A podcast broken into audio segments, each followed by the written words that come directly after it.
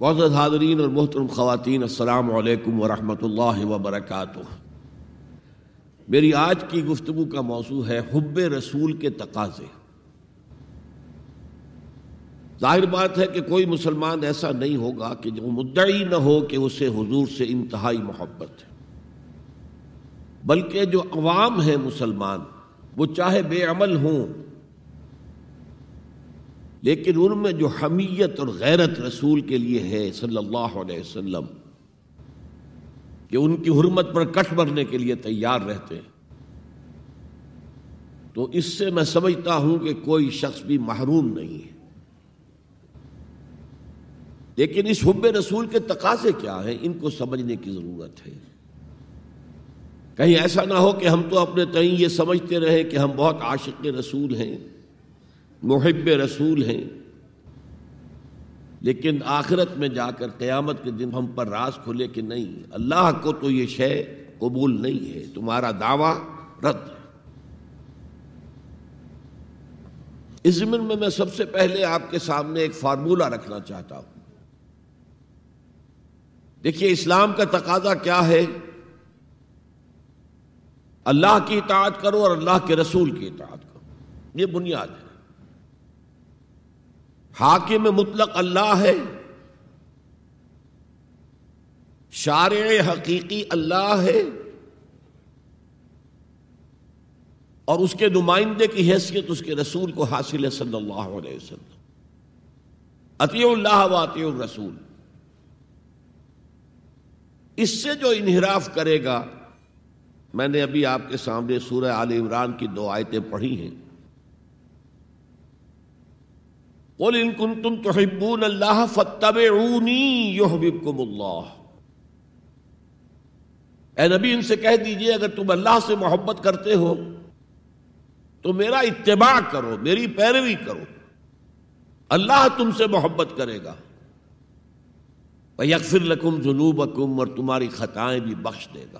تو اللہ غفور الرحیم اور اللہ تو غفور بھی ہے، رحیم بھی ہے۔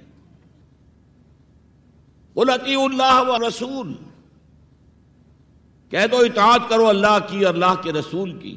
فہم طول پھر اگر وہ اس سے روگردانی کریں فعن اللہ لا يحب الکافرین تو اللہ کو ایسے کافر پسند نہیں ہے۔ یعنی اطاعت رسول سے انکار، اللہ کی اطاعت سے انکار گویا کہ انسان دائرہ اسلام سے خارج ہو گیا۔ کبھی کوئی خطا ہو جائے، غلطی ہو جائے، گناہ کا صدور ہو جائے اور انسان فوراً توبہ کر لے، فوراً رجوع کرے، پشیمانی اسے ہو جائے، عزم مسمم کر لے، دوبارہ میں نہیں کروں گا، تو اللہ بخش دے گا۔ ان نمک توبت اللہ للذین یعملون السوء بجہالت ثم یتوبون من قریب۔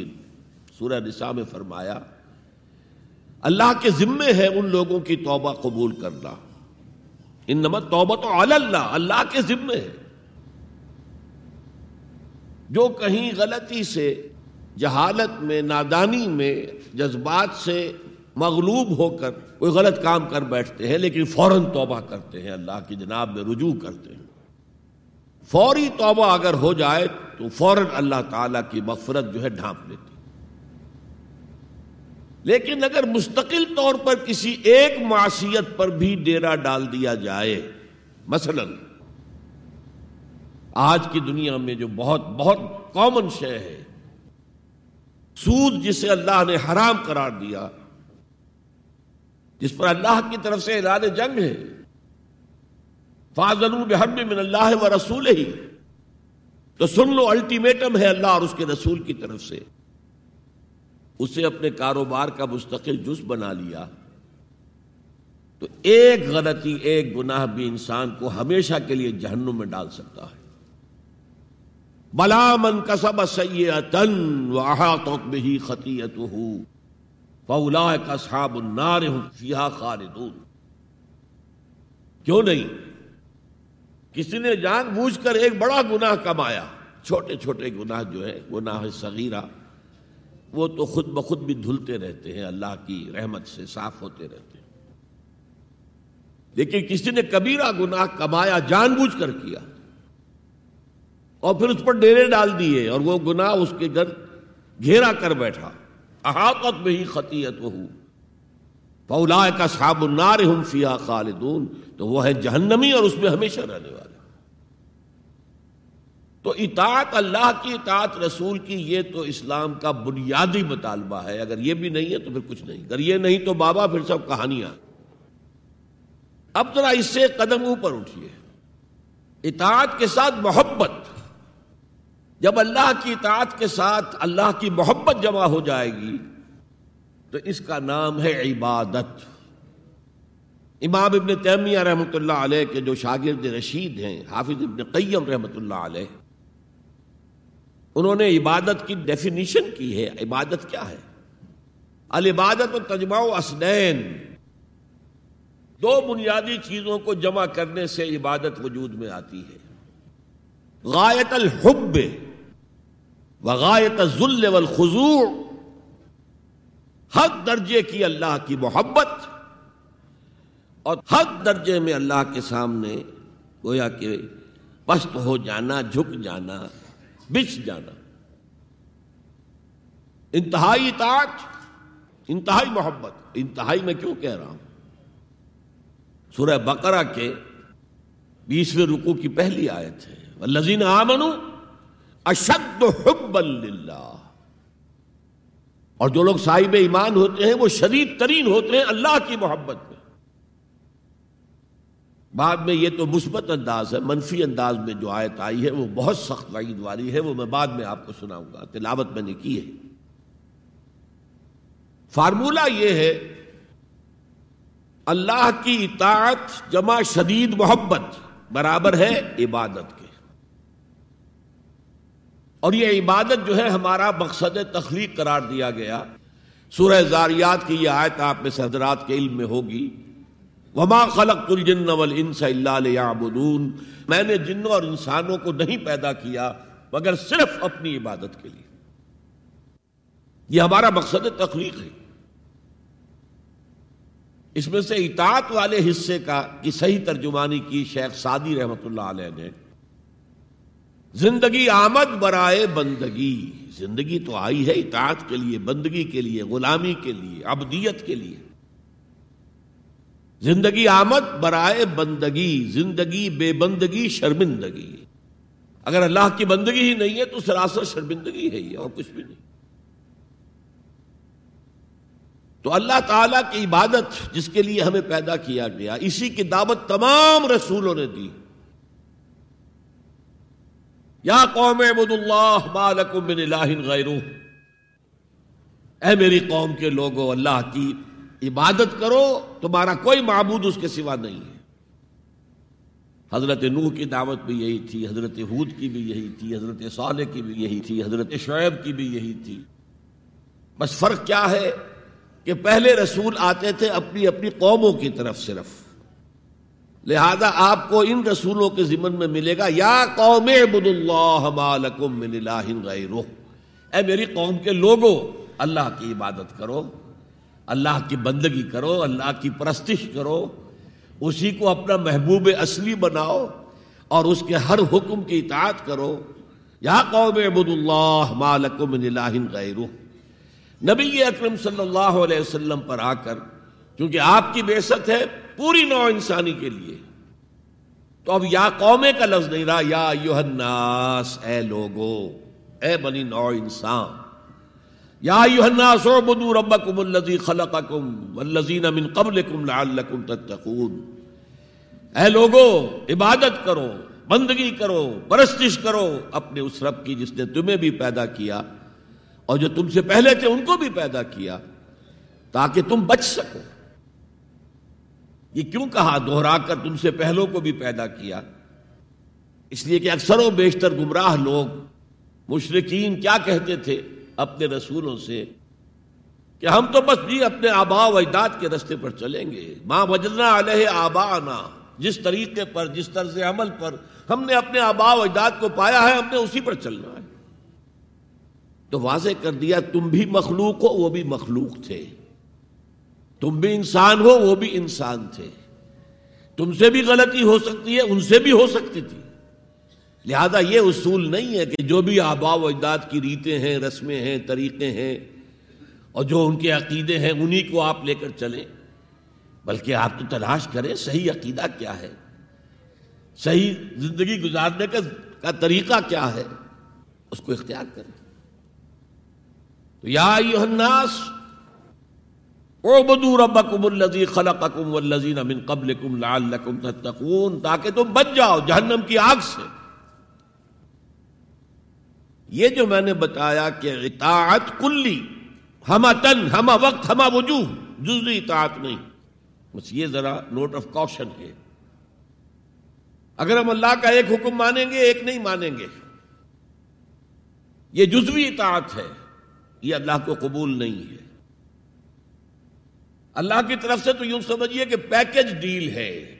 ٹیک اٹ اور لیو اٹ لینا ہے تو پورا لو، ورنہ دفاع ہو جاؤ۔ اللہ کو تمہاری ضرورت نہیں ہے، تمہیں اللہ کی ضرورت ہے۔ یا آمن خلوف سلم کافا ہے ایمان والو، اسلام میں داخل ہونا تو پورے کے پورے ہو، ادھورے نہیں۔ اور سورہ بقرہ کی آیت نمبر پچاسی کے اندر تو جو وعید آئی ہے افتو منون باز کتاب و تک فرون باس کیا تم ہماری کتاب، ہماری شریعت کے کچھ حصے کو مانتے ہو اور کچھ کو رد کرتے ہو؟ فما جزاؤ میں فل کا منکم۔ تو جو کوئی بھی تم میں سے یہ روش اختیار کریں گے، ان کی کوئی سزا اس کے سوا نہیں ہے۔ کان کھول کر سنیے۔ ان کی کوئی سزا اس کے سوا نہیں ہے کہ دنیا میں ذلیل و خار کر دیے جائیں۔ اور قیامت کے دن یوردون اشد العذاب۔ شدید ترین عذاب میں جھونک دیے جائیں۔ وم اللہ غافل نما تعملون۔ اللہ غافل نہیں ہے، بے خبر نہیں ہے، لا علم نہیں ہے اس سے کہ جو تم کر رہے ہو۔ تم اپنی داڑھیوں کے طول سے اللہ کو دھوکہ نہیں دے سکتے۔ تم اپنے پائجاموں کو ٹخنوں سے اوپر رکھے، اللہ کو دھوکہ نہیں دے سکتے کہ تم بہت متبع رسول ہو۔ تم اپنے عمروں اور حجوں سے اللہ کو دھوکہ نہیں دے سکتے، اللہ کو معلوم ہے کہ حرام کی کمائی سے حج کیا ہے تم نے۔ حرام کی کمائی سے عمرہ کیا ہے تم نے۔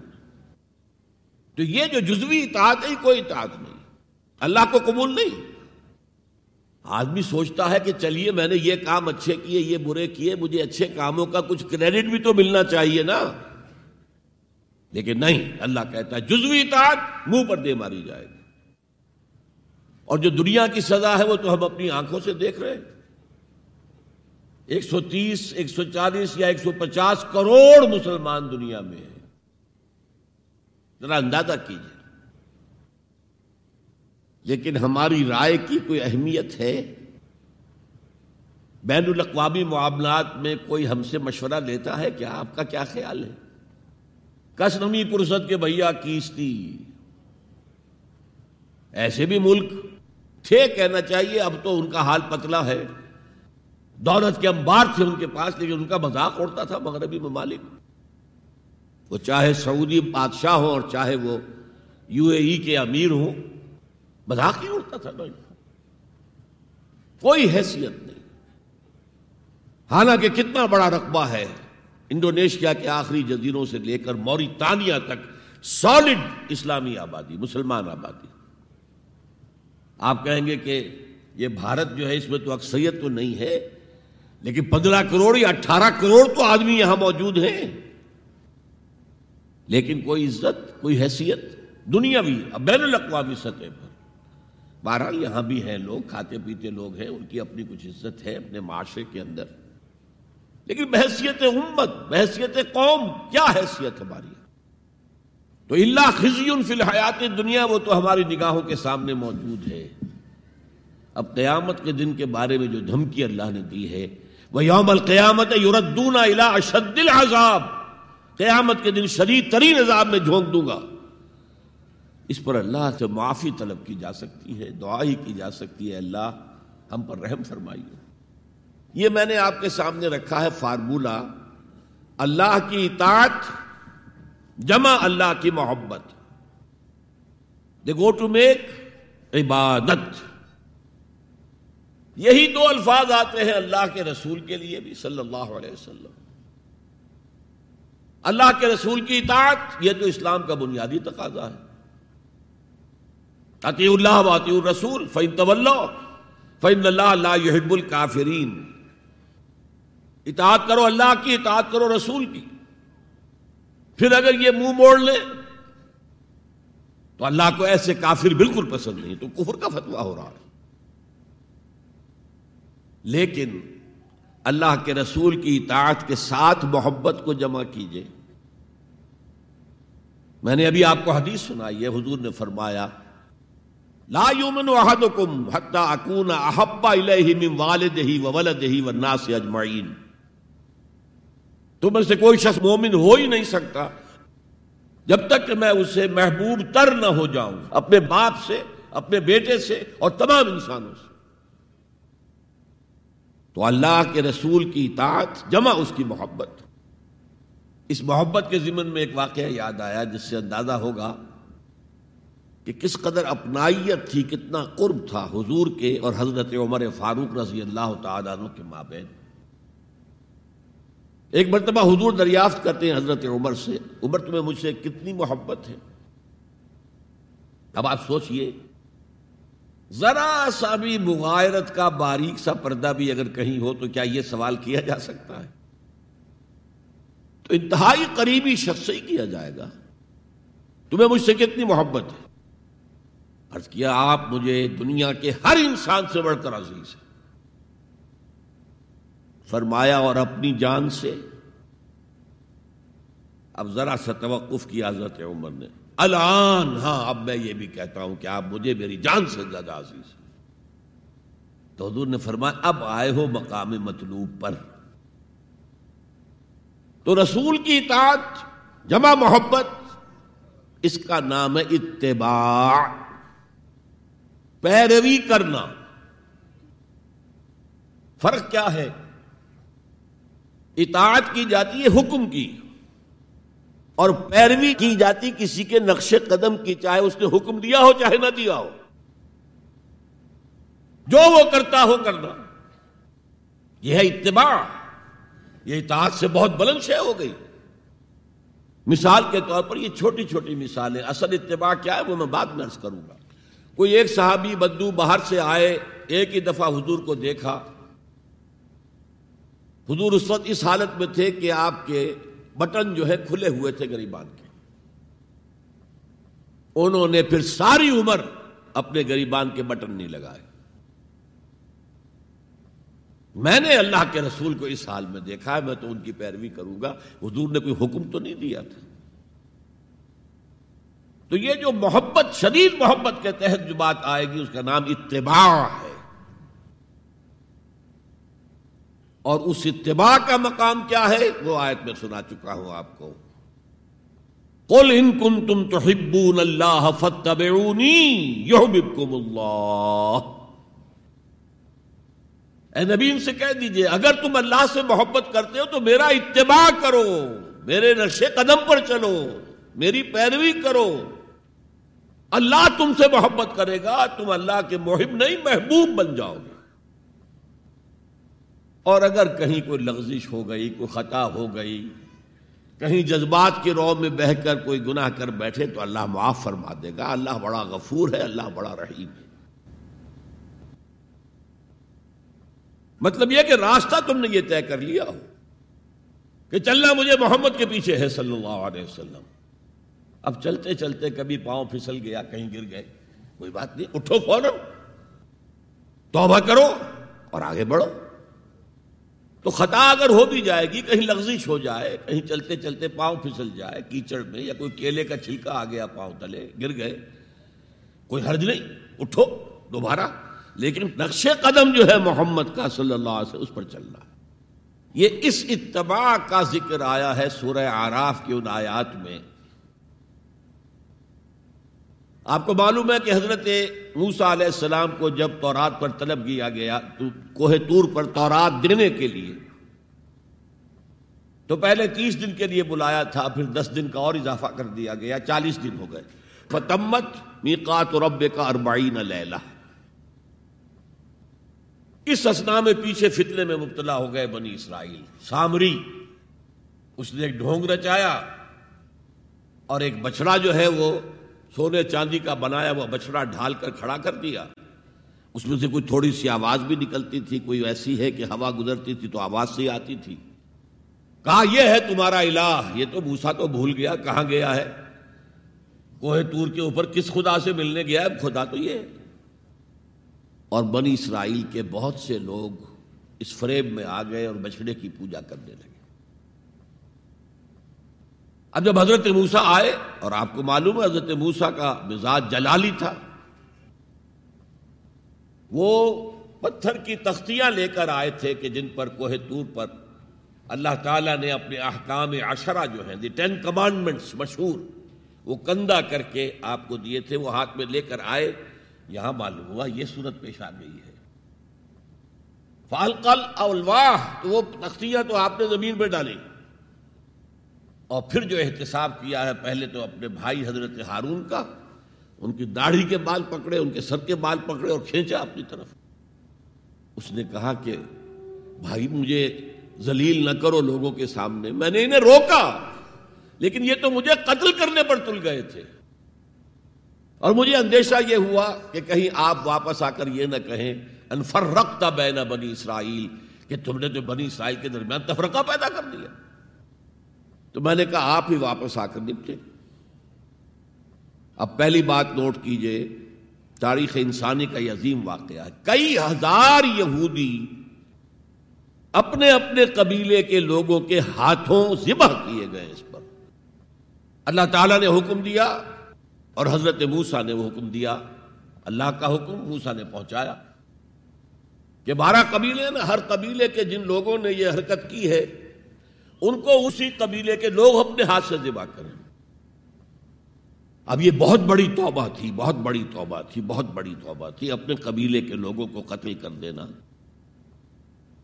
پھر وہ ستر نمائندے لے کر تمام جو بڑے لوگ تھے، کوہ تور پر حاضر ہوئے۔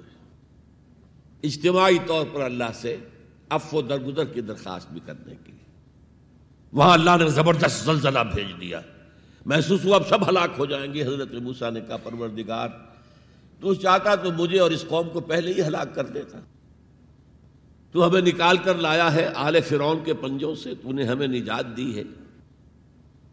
تو پروردگار، ہمارے لیے اپنی رحمت طے کر دے، لکھ دے۔ فختب لنا، ہمارے لیے طے کر دے، لکھ دے اپنی رحمت۔ اس پر فرمایا اللہ نے۔ دیکھو موسا میری ایک رحمت تو عام ہے وسیعت کل لشے رحمتی وسیعت کل لشے ہر شے کے ساتھ۔ اور ایک میری خاص رحمت ہے، وہ میں لکھ دوں گا، طے کر کے رکھ دوں گا۔ للذین یتبعون الرسول النبی الامی۔ ان لوگوں کے لیے جو میرے رسول نبی امی پر ایمان لائیں گے اور ان کا اتباع کریں گے۔ یہاں بھی لفظ اتباع آیا اور اس میں پھر حضور صلی اللہ علیہ وسلم کی کچھ شان بیان ہوئی ہے، بات لمبی ہو جائے گی۔ اور پھر فرمایا، یہ گویا کہ اتباع کی تفسیر آ رہی ہے۔ اتباع کا مطلب کیا ہے؟ فل آمنو بہی وہ ضرور ہو وہ نسرو ہو وہ تب النور الزی انزل المفلحون۔ تو جو لوگ ان پر ایمان لائیں گے اور جو ان کی تعظیم کریں گے اور جو ان کی نصرت کریں گے، مدد کریں گے، اور جو اس نور کی پیروی کریں گے جو ان کے ساتھ نازل کیا جائے گا، تو وہی ہوں گے مفلحون، وہ ہوں گے کامیاب ہونے والے۔ فلاح یافتہ لوگ وہ ہوں گے جو یہ چار رشتے ہمارے اس رسول نبی امی کے ساتھ، پختگی کے ساتھ قائم کر لیں۔ یہ چار رشتے کیا ہیں؟ اتباع رسول کا تقاضا اول تو ان چار الفاظ کے حوالے سے سمجھیے۔ پھر ذرا ایک دوسرے انداز میں بھی بیان کروں گا۔ فلزین آمنو بہی پہلا قدم ایمان۔ لیکن ایمان کے سمجھ لیجیے اچھی طرح دو درجے ہیں۔ آپ میں سے بہت سے حضرات کو مجھے توقع ہے ایمان مجمل، ایمان مفصل یاد ہوں گے۔ ایمان مجمل کیا ہے؟ آمن تو بلّہ کما ہوا بے اسما ہی و صفات ہی و قبل تو جمی احکام ہی اقرار باللسان و تصدیق بالقلب۔ پہلا درجہ ہے اقرار باللسان۔ اشد اللہ الہ الا اللہ اشد ان محمد رسول اللہ۔ کوئی ہو ہندو ہو، سکھ ہو، پارسی ہو، عیسائی ہو، یہودی ہو، یہ کلمہ پڑھے اور وہ مسلمان ہو گیا۔ اقرار باللسان پر ہمارا دنیا میں مسلمان سمجھا جانا موقوف ہے۔ لیکن اصل ایمان یہ نہیں ہے۔ اصل ایمان ہے تصدیق بالقلب۔ دل میں یقین۔ جب تک دل کا یقین نہ ہو، ایمان نہیں ہے۔ منافقین جو تھے مدینے کے نمازیں بھی پڑھتے تھے، حضور کے اقتدار میں پڑھتے تھے۔ اور جو رئیس المنافقین تھا، عبداللہ ابن ابئی ابن سلول، وہ تو پہلے صف میں ہوتا تھا۔ اور جب حضور خطبہ دیتے تھے جمعے کا، تو پہلے خود کھڑا ہوتا تھا اپنی اہمیت ظاہر کرنے کے لیے۔ دیکھو لوگوں یہ اللہ کے رسول ہیں۔ ان کی بات پوری توجہ سے سنو۔ یہ صرف اپنی چودراہٹ کے اظہار کے لیے کہ میں بڑی شے ہوں۔ اس لیے کہ وہ خزرج کا بڑا سردار تھا۔ اوس اور خزرج کے دو عرب قبیلے تھے مدینے میں، جن میں سے کہ خزرج کا قبیلہ بڑا تھا، اوس کا چھوٹا تھا۔ اور خزرج کا سردار یہ عبداللہ ابن ابئی تھا۔ اور اس کے بارے میں یہ طے ہو چکا تھا کہ اسے ہم اپنا بادشاہ بنا لیں گے۔ چنانچہ سونے کا تاج تیار ہو چکا تھا، ابھی تاج پوشی صرف باقی تھی۔ کہ حضور تشریف لے آئے، ہجرت فرما کر۔ بے تاج بادشاہ آ گیا صلی اللہ علیہ وسلم۔ لہذا اس کے سارے خواب جو ہے وہ منتشر ہو گئے۔ لہذا پہلے دن سے پکا منافق۔ ایمان لایا، اگرچہ وہ بھی ذرا دیر سے لایا، غزوہ بدر کے بعد لایا۔ پہلے اس نے سوچا تھا، ابھی تیل دیکھو، تیل کی دھار دیکھو۔ وہ تیل کی دھار جو نظر آئی غزوہ بدر میں، کہ تین سو تیرہ نے ایک ہزار کو شکست دی ہے۔ اور یہ نہتے تھے، تلواریں بھی سب کے پاس نہیں تھیں۔ کچھ لوگوں کے پاس تلواریں تھیں۔ اور وہ ایک ہزار کیل کانٹے سے لیس ہو کر مکے سے آئے تھے۔ ستر بڑے بڑے سردار ان کے مارے گئے این میدان میں کھیت رہے۔ اور ستر جو ہے ان کے قیدی بن گئے۔ تب اس نے کہا کہ ٹھیک ہے، اب تو ایمان لے آنا چاہیے۔ کیونکہ یہ تو معلوم ہوتا بڑی طاقت ہے۔ بہرحال سب سے پہلے میں کہہ رہا تھا کہ ایمان، لیکن ایمان دل سے۔ قرآن مجید نے کیا کہا ان منافقین کے بارے میں؟ جا کل منافقون کالو نشد ان نقل رسول اللہ۔ سورہ منافقون ہے کہ نہیں؟ اٹھائیسویں پارے میں۔ اے نبی، جب آپ کے پاس منافق آتے ہیں کہتے ہیں، ہم گواہ ہیں، ہم گواہی دیتے ہیں کہ آپ اللہ کے رسول ہیں۔ اور اس پر اللہ کا تبصرہ دیکھیے۔ اللہ یعلم ان نقل رسول اور اللہ خوب جانتا ہے کہ آپ ان کے رسول ہیں اس کے۔ اب میں ذرا ترجمہ کیا کرتا ہوں۔ اللہ سے بڑھ کر کس کو معلوم ہے کہ آپ اللہ کے رسول ہیں؟ لیکن اللہ یشد ان المنافقین اللہ کاظمون اللہ گواہی دیتا یہ منافق جھوٹے۔ مسلمان تو وہ تھے، کلمہ گو تھے، حضور کی امامت میں نمازیں پڑھ رہے تھے۔ لیکن منافق تھے، اللہ نے منافق قرار دیا۔ دل ایمان سے خالی تھے، بلکہ ہوتے ہوتے دلوں کے اندر حضور سے عداوت پیدا ہو گئی تھی، اہل ایمان سے عداوت پیدا ہو گئی تھی۔ اسی سورہ مبارکہ میں آگے چل کر آتا ہے، ہم العدو و فخر ہم اصل دشمن یہ ہے، یہ مارے آستین ہیں۔ جو کافر ہیں وہ تو باہر سے حملہ کرتے ہیں، پتہ چلتا ہے، سامنے سے آ کر لاٹھی مار رہا ہے کوئی آپ کو۔ یہ تو آپ کے آستین کے اندر بیٹھے ہوئے ہیں، مسلمان بن کر، اور یہ وہاں سے ڈنک ماریں گے، مارے آستین۔ بہرحال اب ہم میں سے ہر ایک کو جائزہ لینا ہوگا۔ اپنے گریبان میں جھانکیں، اپنے دل کی گہرائیوں کو ٹٹولیں۔ یقین والا ایمان ہے ہمارے پاس یا نہیں؟ یہ یقین والے ایمان کا میں اگر آپ کو انگریزی میں ترجمہ کر کے بتاؤں تو شاید آپ زیادہ بہتر سمجھیں۔ Personal conviction it's a racial creed ہم ایک نسل ہیں، اپنے والدین سے ہم نے کچھ چیزیں سیکھی ہیں۔ والدین اس میں بلیو کرتے تھے، اللہ، رسول، قرآن، کتاب، جنت، دوزخ، قیامت۔ ہم بھی مانتے ہیں، بس۔ اٹس اے ریشیل کریڈ یہ تو ایک نسلی عقیدہ ہے۔ اصل شہ جو ضروری ہے پرسنل کنوکشن اپنا یقین، ذاتی یقین۔ تو سب سے پہلے تو اللہ کے رسول صلی اللہ علیہ وسلم کی رسالت پر یقین۔ اور میں نے آپ کو حدیث سنائی تھی ابھی۔ لا یومن احدکم حتی یکون ہوا ہو تب لما جے تو بھی تم میں سے کوئی شخص مومن نہیں ہو سکتا جب تک اس کی خواہش نفس تابع نہ ہو جائے اس ہدایت کے، اس قرآن کے۔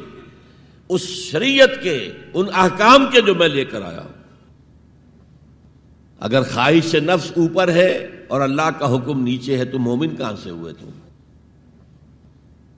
اللہ کے حکم سے نماز تو پڑھتے ہو، روزہ رکھتے ہو، سودی کاروبار کرتے ہو اور اللہ کے حکم کو پاؤں تلے رگڑتے ہو۔ یہ کیا اسلام ہے؟ یہ تو وہی ہے۔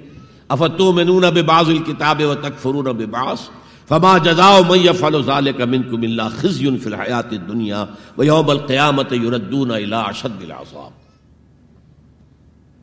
تو سب سے پہلا جو جائزہ ہمیں لینا ہے کہ محمد کی رسالت پر صلی اللہ علیہ وسلم ہمیں یقین ہے، یقین، تصدیق تو ہم کرتے ہیں، زبان سے کہتے ہیں، لیکن یقین، جس یقین کا نتیجہ یہ نکلے کہ پھر نفس کے سارے تقاضے نیچے ہو جائیں اور حضور کی لائی ہوئی ہدایت، حضور کی لائی ہوئی شریعت بالتر ہو جائے۔ نمبر دو فرمایا وہ ضرور ہو ان کی تعظیم کرے آپ کی جناب میں کوئی گستاخی ہو جائے، ایمان کے لالے پڑ جائیں گے تو آخرت برباد ہو جائے گی۔ اس تعظیم میں کیا کیا چیزیں شامل ہیں؟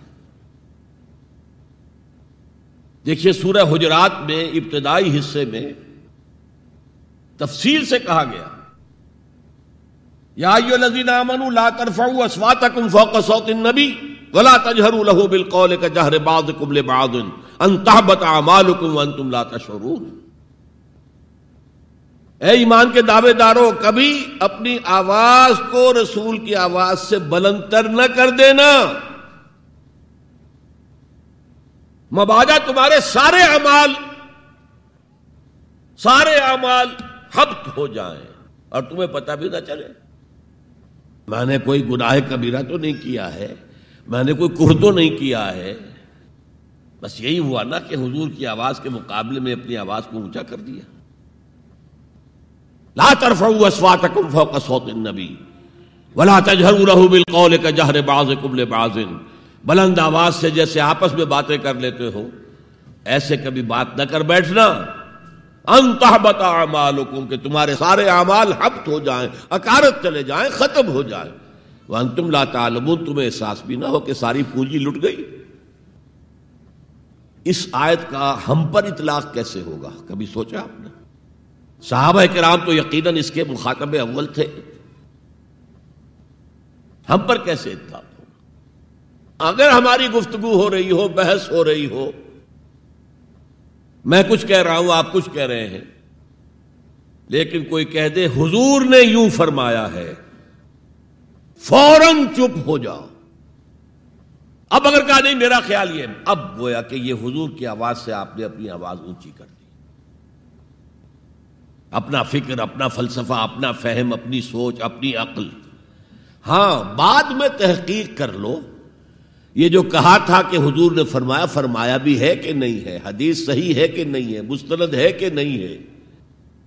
لیکن اس وقت آواز بند کر لینا لازم ہوگا کہ اس کے بعد اقول نہیں کہہ سکتا۔ میں یہ کہتا ہوں، اس کا تو مطلب یہ کہ آپ بد مقابل بن کر رسول کے آ رہے ہیں۔ تو لا ترفعوا اصواتکم فوق صوت النبی ولا تجہر لہو بالقول کا جہر باز کم باز تحبت اعمالکم وانتم لا تشعرون۔ صحابہ کے بارے میں آپ نے سنا ہوگا کہ حضور کی محفل میں ایسے بیٹھے ہوتے تھے، ساکت و سامت۔ جیسے کہ ان کے سروں پر پرندے بیٹھے ہوئے ہیں اور انہیں اندیشہ ہے کہ ذرا سا بھی ہلیں گے تو پرندہ اڑ جائے گا۔ اس قدر ادب۔ حضور صحابہ سے سوال کرتے تھے اور یہ آپ کا طریقہ تھا تعلیم کا، کہ پہلے ایک سوال سامنے لایا جائے تاکہ ان کا ذہن کھلے، سوچیں خود بھی۔ یہ تعلیم کا بہترین طریقہ ہے۔ اس کے بعد ہوتا کیا تھا؟ جواب نہیں دیتے تھے۔ اللہ و رسول عالم۔ اللہ اور اس کا رسول بہتر جانتے۔ پھر اگر دوبارہ آپ پوچھتے تھے تو جو بھی سمجھ میں آتا تھا کہتے تھے۔ مجھے یاد آ رہی ہے ایک حدیث اور اچھا ہے کہ وہ آپ سن لیں۔ اس لیے کہ عام شکایت یہ ہے کہ مذہبی لوگ معاملات میں اچھے نہیں ہوتے۔ مسجدیں بنوائیں گے، مسجدوں میں قالین بچھوائیں گے، وہاں پر فانوس لگوائیں گے، سب کچھ کریں گے، مدرسوں کی خدمت کریں گے، علماء کی خدمت کریں گے۔ لیکن معاملات، تجارت، کاروبار، بین الانسانی تعلقات عام شکایت ہے۔ اس کی وہ پرواہ نہیں کرتے۔ حقوق و لباد کا لحاظ نہیں۔ تو حضور نے ایک مرتبہ پوچھا صحابہ سے، اتدرون من المفلس؟ تم جانتے ہو مفلس کون ہوتا؟ صحابہ نے جواب دیا، المفلس عندنا من لا درہم لہو ولا دینارا۔ حضور ہم اس شخص کو مفلس سمجھتے ہیں جس کے پاس درہم و دینار نہیں ہے۔ ہم کہیں گے روپیہ پیسہ نہیں ہے۔ فرمایا نہیں۔ میری امت کا مفلس وہ ہوگا جو بہت سی نمازیں لے کر آئے گا، بہت سے روزے لے کر آئے گا، بہت سے حج لے کر آئے گا، بہت سے عمرے لے کر آئے گا۔ لیکن اس کے ساتھ ہی قدشتہ حاضہ فلاں شخص کو گالی دی تھی، وہ اکلا مال حاضہ فلاں شخص کا مال کھا لیا تھا۔ فلاں شخص پر تہمت لگائی تھی۔ اب وہ سارے دعوے دار آ جائیں گے، اللہ اس نے میرے ساتھ یہ کیا۔ ٹھیک ہے بھائی، اس کی نمازیں تم لے جاؤ۔ اور تو کچھ ہے نہیں۔ کوئی کرنسی تو ہے نہیں وہاں، نہ ڈالر ہے، نہ یورو ہے، کچھ بھی نہیں۔ آمال کی کرنسی ہے، نیکی تم لے جاؤ۔ کوئی اور دعوے دار آیا، روزہ وہ لے گیا۔ اس کے پاس کچھ نہیں رہا۔ دعوے دار اب بھی باقی ہے اب ان کے گناہ جو ہے اس کے حساب میں پڑھنے شروع ہو جائیں گے۔ یہاں تک کہ دوسروں کے گناہوں کے بوجھ تلے دب کر وہ جہنم میں جھونک دیا جائے۔ یہ مفلس۔ تو یہ انداز تھا حضور کا، سمجھانے کا، پڑھانے کا، فطری طریقے تعلیم۔ تو فلزین آمنو بہی ضرور ہو تو وہ لوگ جو ایمان لائے ان پر اور جنہوں نے ان کی تعظیم کا حق ادا کیا۔ وہ نسرو ہو یہ آئی ہے اب سخت بات اور ان کی مدد کی۔ مدد کس کام میں؟ حضور اتنے غیور تھے کہ ذاتی کام میں کوئی مدد آپ کسی سے نہیں مانگتے تھے۔ سیرت کی کتابوں میں آتا ہے کہ اگر آپ سواری پر ہوتے تھے اور آپ کا کوڑا نیچے گر جاتا تھا تو کسی سے یہ نہیں کہتے تھے کہ اٹھا کر ذرا مجھے پکڑا دو۔ آپ سواری سے اترتے تھے، اپنا کوڑا خود اٹھاتے تھے۔ اور اس زمن میں بھی سیرت النبی کا ایک واقعہ مجھے یاد آ رہا ہے، وہ میں آپ کو سنا دوں۔ جب ہجرت مدینہ کی اجازت آ گئی تھی عام لوگوں کے لیے، عام مسلمانوں کے لیے، چلے جاؤ جاؤ، سب جاؤ مدینہ کی طرف۔ لیکن رسول اپنی جگہ نہیں چھوڑ سکتا without express permission of Allah تو حضور کے لیے ابھی اجازت نہیں آئی۔ جو یار غار تھے حضرت ابو بکر صدیق، وہ پوچھتے تھے، حضور اجازت آ گئی؟ نہیں، ابھی نہیں آئی۔ حضور اجازت آ گئی؟ نہیں، ابھی نہیں آئی۔ حضرت عائشہ فرماتی ہیں کہ ایک روز دوپہر کے وقت حضور چلے آ رہے تھے، ہم حیران ہوئے۔ عربوں میں یہ، آج بھی ان کی تہذیب جو ہے، وہ یہ ہے کہ ظہر اثر کے درمیان نہ کسی سے ملنا، نہ کسی کے ہاں جانا، نہ وزٹ کرنا۔ دکانیں بھی بند اور قیلولہ کرتے ہیں۔ یہ ان کی تہذیب کا حصہ ہے۔ تو ہم حیران ہوئے، آپ نے اپنے سر کو ڈھانپا ہوا تھا کپڑے سے اور آپ تشریف لائے۔ اور آ کر آپ نے خوشخبری دی حضرت ابو بکر کو کہ ہجرت کی اجازت آ گئی ہے۔ اب اس پر حضرت ابو بکر کو بڑی خوشی ہوئی، بڑے احساس مسرت کے ساتھ عرض کرتے ہیں، حضور، میں نے دو اونٹنیاں تیار کر رکھی ہیں، خوب کھلا پلا کے انہیں فرما کیا ہوا ہے، تکڑا کیا ہوا ہے۔ حضور تھوڑا سا توقف کر کے فرماتے ہیں۔ ٹھیک ہے، لیکن ایک اونٹنی کی قیمت میں ادا کروں گا۔ حضرت ابو بکر رو پڑے۔ حضور مجھ سے بھی یہ مغائرت کہ میری اونٹنی کی بھی آپ قیمت دینا چاہتے ہیں۔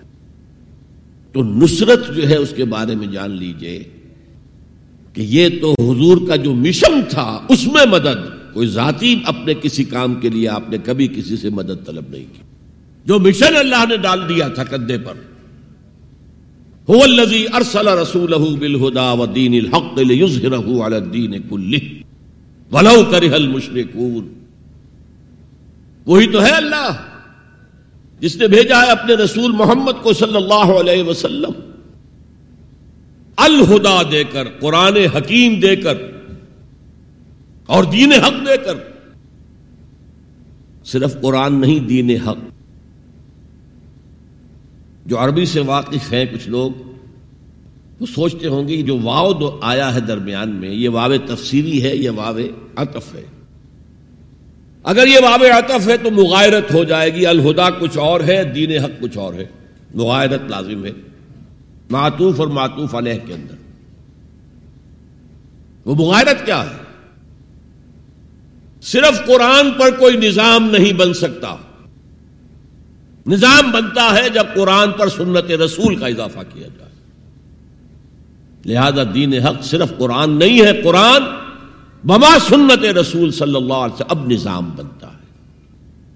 جیسے قرآن میں کتنی دفعہ کا عقیم الصلاح عقیم الصلاح عقیم الصلاح اللہ یقیم الصلاح کتنی مرتبہ۔ لیکن کیا نماز کا کوئی نظام بن سکتا ہے قرآن کی بنیاد پر؟ کیا یہ نماز کے پانچ اوقات معین ہو سکتے ہیں؟ یقین کے ساتھ۔ اشارات تو ہیں، لیکن یہ کہ کیا یقین کے ساتھ پانچ کا یہ معاملہ؟ یہ تو معلوم ہے کہ قیام بھی ہے رکو بھی ہے، سجود بھی ہے، ترتیب کیا ہے؟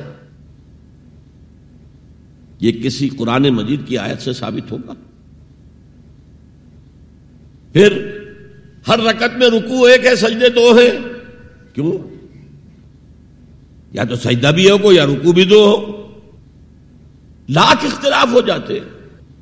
یہ جو سوا چودہ سو برس ہو گئے، کہیں پریڈ ٹوٹتی ہے۔ اگر یہ ہوتا کسی کے نزدیک رکو بھی دو ہے، تو ایک رکو کے بعد دوسرا رکو کرتا، باقی لوگ گئے ہوتے سجدے کے اندر۔ ٹوٹ گئی نا پریڈ۔ اور کسی کی رائے یہ ہوتی کہ سجدہ بھی ایک ہی ہے۔ تو وہ ایک سجدہ کر کے کھڑا ہو جاتا، دوسرے ابھی دوسرا سجدہ کر رہے تو وہ کہہ سکتا تھا کہ یہ نادا گر گئے سجدے میں جب وقت قیام آیا، اب تو وقت قیام آ چکا تھا۔ ہے ایسا اختلاف کوئی؟ سن باسٹھ میں پہلی مرتبہ جب حج پر گیا ہوں، تو سب سے بڑا تاثر میرا یہی تھا کہ چودہ سو برس ہو گئے ہیں اور امت کتنے وسیع علاقے میں پھیلی ہے۔ ہر نسل کے لوگ اس میں آئے ہیں، ہر رنگ کے لوگ آئے ہیں، ہر جغرافیائی پس منظر کے لوگ آئے ہیں، ہر تاریخی پس منظر کے لوگ آئے ہیں۔ لیکن یہ نماز میں تو کوئی فرق نہیں، نماز ٹوٹتی نہیں کہیں۔ پریڈ، ایک پریڈ چل رہی ہے۔ تو نماز کا بھی نظام سنت کے بغیر نہیں بنتا، تو نظام زندگی، مکمل نظام زندگی وہ قرآن پر سنت کے اضافے سے وجود میں آئے گا۔ اس لیے قرآن کو علیحدہ کہا اور دین الحق کو علیحدہ کیا۔ اور دین الحق کسے کہتے ہیں؟ دیکھیے، دین کے بنیادی معنی ہیں جزا و سزا۔ مالک یوم الدین، ہم پڑھتے ہیں کہ نہیں؟ ارے تلزی یوکزم بالدین، تم نے دیکھا؟ اس شخص کو جو جزا و سزا کا منکر ہے۔ اب یہ جزا و سزا یقیناً کسی قانون کے تحت ہوتا ہے۔ اور قانون کا ساتھ تصور ہے، قانون بنانے والا کون ہے؟ جس کو آپ مانیں گے قانون بنانے والا اور اس کی اطاعت میں پورا نظام زندگی دے دیں گے، اس کا دین ہے جو آپ نے اختیار کیا ہے۔ قرآن مجید میں مرکب اضافی کی شکل میں اس دین کی نسبت یا بادشاہ مصر کی طرف ہوئی ہے یا اللہ کی طرف ہوئی ہے؟ ماں کان یا خدا خواہ فی دین الملک، حضرت یوسف کے پاس علیہ السلاط وسلام جب اتنے طویل عرصے کے بعد گیارہ بھائی آئے، ان میں بن یامین بھی تھا جو آپ کا حقیقی بھائی تھا۔ اسے اپنے پاس روکنا چاہتے تھے۔ لیکن جس بادشاہ کے تحت وہ سارا نظام تھا، وہ بادشاہ تو نہیں تھے نا۔ تو بادشاہ تو وہ تھا جس نے خواب دیکھا تھا کہ سات دبلی گائے جو ہے وہ سات موٹی گائے کو کھا گئی نکل گئی اس کی تعبیر بتائی تھی، تبھی تو جیل سے نکلے تھے۔ اب یہ کہ بہت بڑے افسر تھے، بڑے وزیر تھے، آپ انہیں جو چاہے کہہ لیں، لیکن بادشاہ تو نہیں تھے نا۔ نظام تو بادشاہ کا تھا۔ اور بادشاہ کے قانون کے مطابق وہ باہر سے آئے ہوئے کسی شخص کو اپنے پاس روک نہیں سکتے تھے۔ ماں کان یا خدا خواہ فی دین الملک تو اللہ تعالیٰ نے وہ پھر ہیلا نکالا ان کے لیے۔ تفصیل آپ کے علم میں ہے۔ کزال کا کتنا لے یوسف ہم نے اس طریقے سے ایک تدبیر کر دی یوسف کے لیے۔ اللہ نے اپنے ذمے لے لی بات۔ تو دین الملک دین الملک کیا ہے؟ بادشاہ بتائے مطلق ہے۔ ساورینٹی بلونگس ٹو ہم بادشاہ ہو یا کوئن ہو۔ وہ قانون بنائے گا۔ اور اس کے تحت آپ کو زندگی بسر کرنی ہوگی۔ یہ دین الملک۔ اور دین اللہ کیا ہے؟ اللہ متع مطلق۔ اللہ سورن ان الحکم اللہ لا یشرک فی حکم ہی احدہ اس نے جو قانون دیا ہے، اس کے تحت پوری زندگی۔ سیاسی نظام اسی کے تحت ہو، معاشی نظام اسی کے تحت ہو۔ کرمنل لا اس کے تحت ہو سول لا اس کے تحت ہو۔ لا آف انہیریٹنس اس کے تحت ہو۔ قانون شہادت اس کے تحت ہو، سماجی نظام، وہ بھی اللہ کے حکم کے مطابق ہو، تو وہ ہے دین اللہ۔ اللہ بتائے مطلق اس کے قانون کے تحت پوری زندگی کا آ جانا۔ اذا جا نصر اللہ والفتح ورائت الناس يدخلون فی دین اللہ افواجا۔ جب اللہ کی مدد آ گئی اور فتح آ گئی، اور اے نبی، آپ نے دیکھا کہ اب لوگ جوک در جوک آ رہے ہیں، فوج در فوج آ رہے ہیں، گروہ در گروہ آ رہے ہیں، قبیلوں کے وفد پر وفد چلے آ رہے ہیں اسلام لانے کے لیے، تو یہ کیفیت کیا تھی؟ دین اللہ میں داخل ہونے کا ان کا فیصلہ۔ اب ذرا سی ٹیڑھی بات آ رہی ہے۔ پوری دنیا میں دین جمہور sovereignty of the people not of God sovereignty of the people ہمارے نمائندے ہیں، ہم ووٹ دیں گے انہیں۔ وہ جائیں گے اسمبلی میں، جو چاہیں گے قانون بنائیں گے۔ وہ مرد کی مرد کے ساتھ شادی کو اگر رجسٹر کرنا چاہیں، اجازت دینا چاہیں لائسنس ایشو کر دیں گے۔ ایک مرد شوہر ہوگا، ایک دوسرا مرد بیوی ہوگا۔ Legally they will be wife and husband lesbians ہیں، عورتیں ہیں۔ آپس میں شادی کرنا چاہتی ہیں تو عورتیں ٹھیک ہے، لو بھائی، کر دو، جاؤ۔ ہومو سیکسولیٹی جائز ہے بالکل، بلکہ اب تو اسے کہا جا رہا ہے کہ یہ نارمل انکلینیشن مانی جانی چاہیے ہومو سیکسولیٹی ہم جنس پرستی، اسے کوئی برا نام دینا ہی نہیں چاہیے۔ اٹس اے نارمل ایٹیچیوڈ یہ ہے اس سوشل انجینئرنگ پروگرام کا معاملہ کہ جو ابھی چند سال پہلے جو یونائٹڈ نیشن آرگنائزیشن کی جنرل اسمبلی نے جو سوشل انجینئرنگ پروگرام بنایا ہے نو انسانی کے لیے، اس میں تو کیا مقصد تھا حضور کا؟ کہ آپ کو دی گئی کتاب نمبر ایک، الہدا، اور نمبر دو، دین حق، تاکہ دین کو غالب کرے۔ ایک پیارا سا خیال آیا ذہن میں، دیکھیے، یہ آپ کا عام محاورہ ہے۔ ایک میان میں دو تلواریں نہیں سما سکتی۔ ایک جگہ دو دین نہیں ہو سکتے۔ مذہب سو بھی ہو سکتے ہیں ایک جگہ پر۔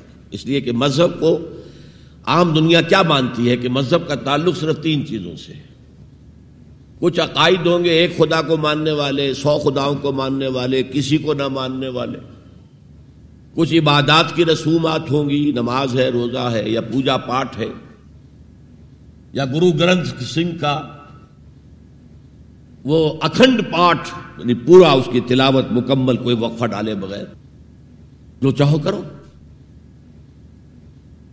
سوشل کسٹمز ہوتے ہیں، بچہ پیدا ہوگا تو کیا کریں گے؟ عقیقہ کریں گے، بپتسمہ دیں گے۔ عیسائی بپتسمہ دیتے ہیں بیپٹائز کرتے ہیں، ہم عقیقہ کرتے ہیں۔ پیدا ہوتے ہی دائیں کان میں، اذان بائیں میں اقامت کہتے ہیں۔ کوئی مر جائے گا تو کیا کریں گے؟ ڈیڈ باڈی کا جلائیں گے یا دفنائیں گے؟ یا پارسیوں کی طرح کہیں اونچی جگہ پر رکھ دیں گے کہ کیلیں اور کوے آئیں اور کھا جائیں۔ کم سے کم ان کی غذا کا تو کام چلے نا۔ زمین میں دبا دیں گے تو تو مٹی ہو کر مٹی میں مل جائے گا، کسی کے کام ہی نہیں آئے۔ بارہ ان تین چیزوں کے مجموعے کا نام ہے مذہب۔ جبکہ دین کے اندر تین چیزیں مزید شامل ہو جاتی ہیں۔ سماجی نظام، معاشی نظام، سیاسی نظام۔ یہ تین جمع تین بن کر دین بنتا ہے۔ تو دین تو دو نہیں ہو سکتے۔ جمہوریت اور آمریت تو ساتھ ساتھ نہیں ہو سکتے کیپٹلزم اور کمیونزم تو ساتھ ساتھ نہیں ہو سکتے۔ ڈیموکریسی اور ملوکیت تو ساتھ ساتھ نہیں ہو سکتے۔ اس اعتبار سے ایک مغلوب ہوگا، ایک غالب ہوگا، مغلوب مذہب بن جائے گا اور غالب دین ہوگا۔ آج دین جمہور غالب ہے۔ اور جو اقبال کا شعر ہے، بڑا پیارا بندگی میں گھٹ کے رہ جاتی ہے ایک جوئے کماب اور آزادی میں بہرے بے کراں ہے زندگی۔ اگر دین آزاد ہے، غالب ہے، چھایا ہوا ہے، تو وہ ہے اصل دین، ورنہ وہ سکڑ کر مذہب بن جائے گا۔ ہم ساٹھ سال پہلے دین انگریز پر تھے نا۔ حاکم کون تھا؟ وہ بادشاہ کو ملکہ بیٹھا ہوا، یا بیٹھی ہوئی ہے، انگلستان میں۔ وائس رائے یہاں ایک ہوتا تھا اس کا۔ لیکن وہ حاکم نہیں تھا، ساورن نہیں تھا، ساورنٹی ان کی تھی۔ اصل حکومت ان کی تھی۔ ہز میجسٹیز گورنمنٹ یا ہر میجسٹیز گورنمنٹ۔ ان کی تھی حکومت۔ تو اس اعتبار سے دین کو غالب کرنا، یہ بہت جان جوکھوں کا کام تھا، یہ نوٹ کر لیجیے آپ۔ دیکھیے، تمام نبی اور رسول مبلغ بن کر آئے دائی بن کر آئے، بشیر بن کر آئے، نذیر بن کر آئے۔ بشارت دینے والے کہ اللہ کے راستے پر آؤ گے، فروح و ریحان و جنت نعیم۔ اور اگر انتظار کرنے والے نذیر بن کر آئے، اگر غلط راستے پر جاؤ گے تو جہنم ہے۔ حضور بھی یا نبی ارسلنا کا شاہدم و مبشرم و نذیرم و دائن اللہ بیزن ہی و سراجم منیرا۔ یہ جو پانچ حیثیتیں ہیں، یہ مشترک ہیں حضور میں اور تمام انبیاء میں۔ اگرچہ ہر حیثیت میں حضور کی اپنی شان ہے، جس میں کوئی دوسرا نبی ان کے قریب نہیں آ سکے گا۔ لیکن نوٹ کیجیے یہ آیت جو میں اس وقت آپ کے سامنے رکھ رہا ہوں، جس کے لیے نصرت مطلوب تھی، آؤ میرا ہاتھ بٹاؤ یہ قرآن میں تین دفعہ آئی ہے محمد الرسول اللہ کے لیے، اور کسی کے لیے نہیں آئی۔ ابراہیم کی نسبتیں دیکھیے، تین نسبتیں ہیں، کتنی اعلی بلند۔ خلیل اللہ ہے وتخذ اللہ ابراہیم خلیلہ۔ ابو الانبیاء ہے، سینکڑوں رسول اور نبی ان کی اولاد میں آئے۔ حضرت اسحاق کی اولاد سے وہ جو prophets of the Old Testament ہیں، ان کی کتابیں جو ہیں، صحیفے ہیں، دیکھیے۔ پھر حضرت اسماعیل کے اولاد میں حضرت محمد صلی اللہ علیہ وسلم۔ مدیان کی اولاد میں حضرت شعیب۔ یہ بہت کم لوگوں کو معلوم ہے کہ حضرت ابراہیم کی ایک تیسری زوجہ بھی تھی ہاجرہ جو مصر کے بادشاہ کی بیٹی تھی جو پھر کنیز کے طور پر مصر کے بادشاہ نے پیش کی۔ ان سے اللہ نے بیٹا دیا اسماعیل۔ سارا جو حضرت ابراہیم کے اپنے خاندان سے تھی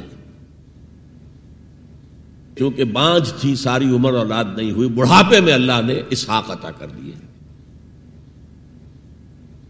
پھر آپ نے ایک اور شادی کی تھی، قطورہ۔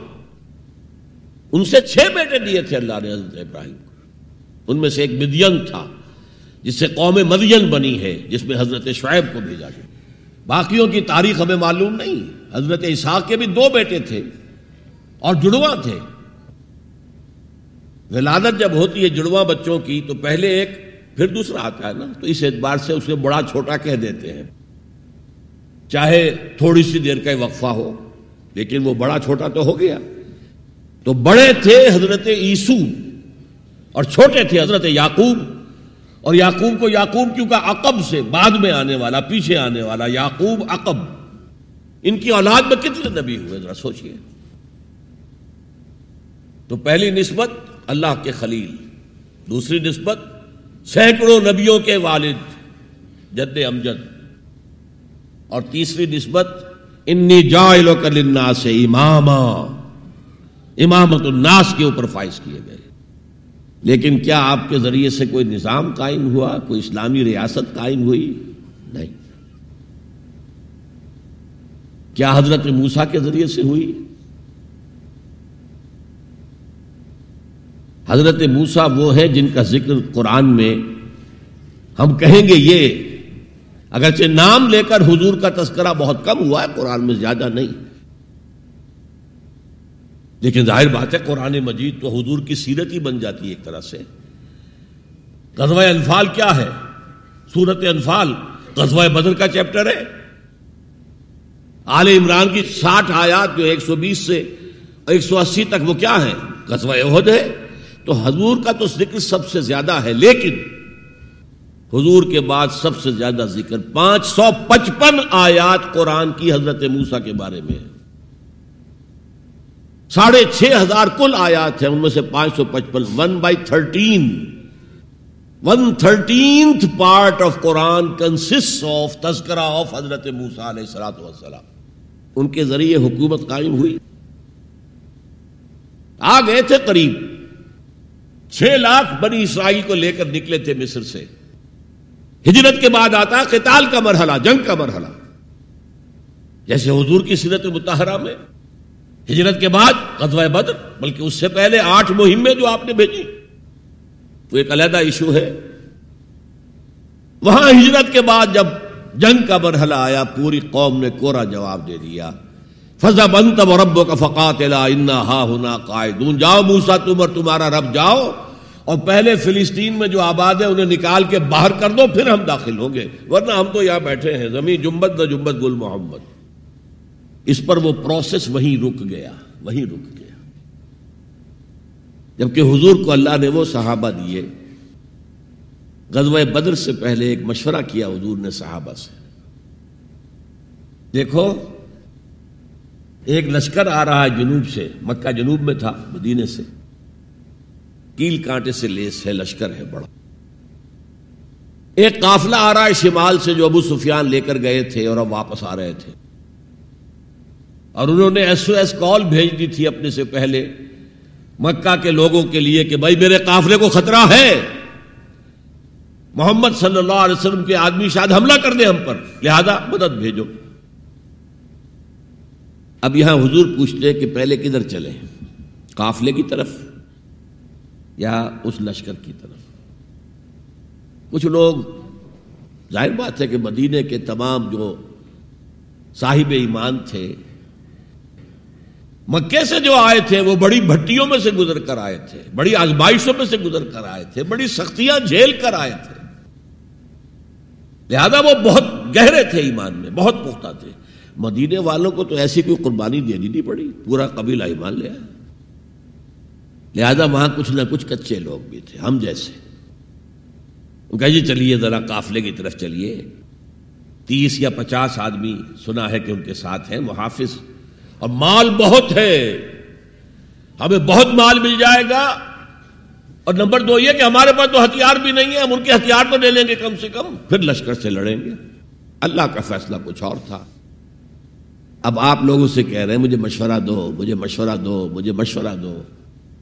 ابو بکر صدیق کھڑے ہو کر تقریر کر رہے ہیں۔ حضور، جو آپ کا حکم ہم حاضر ہیں آپ فرمائیے۔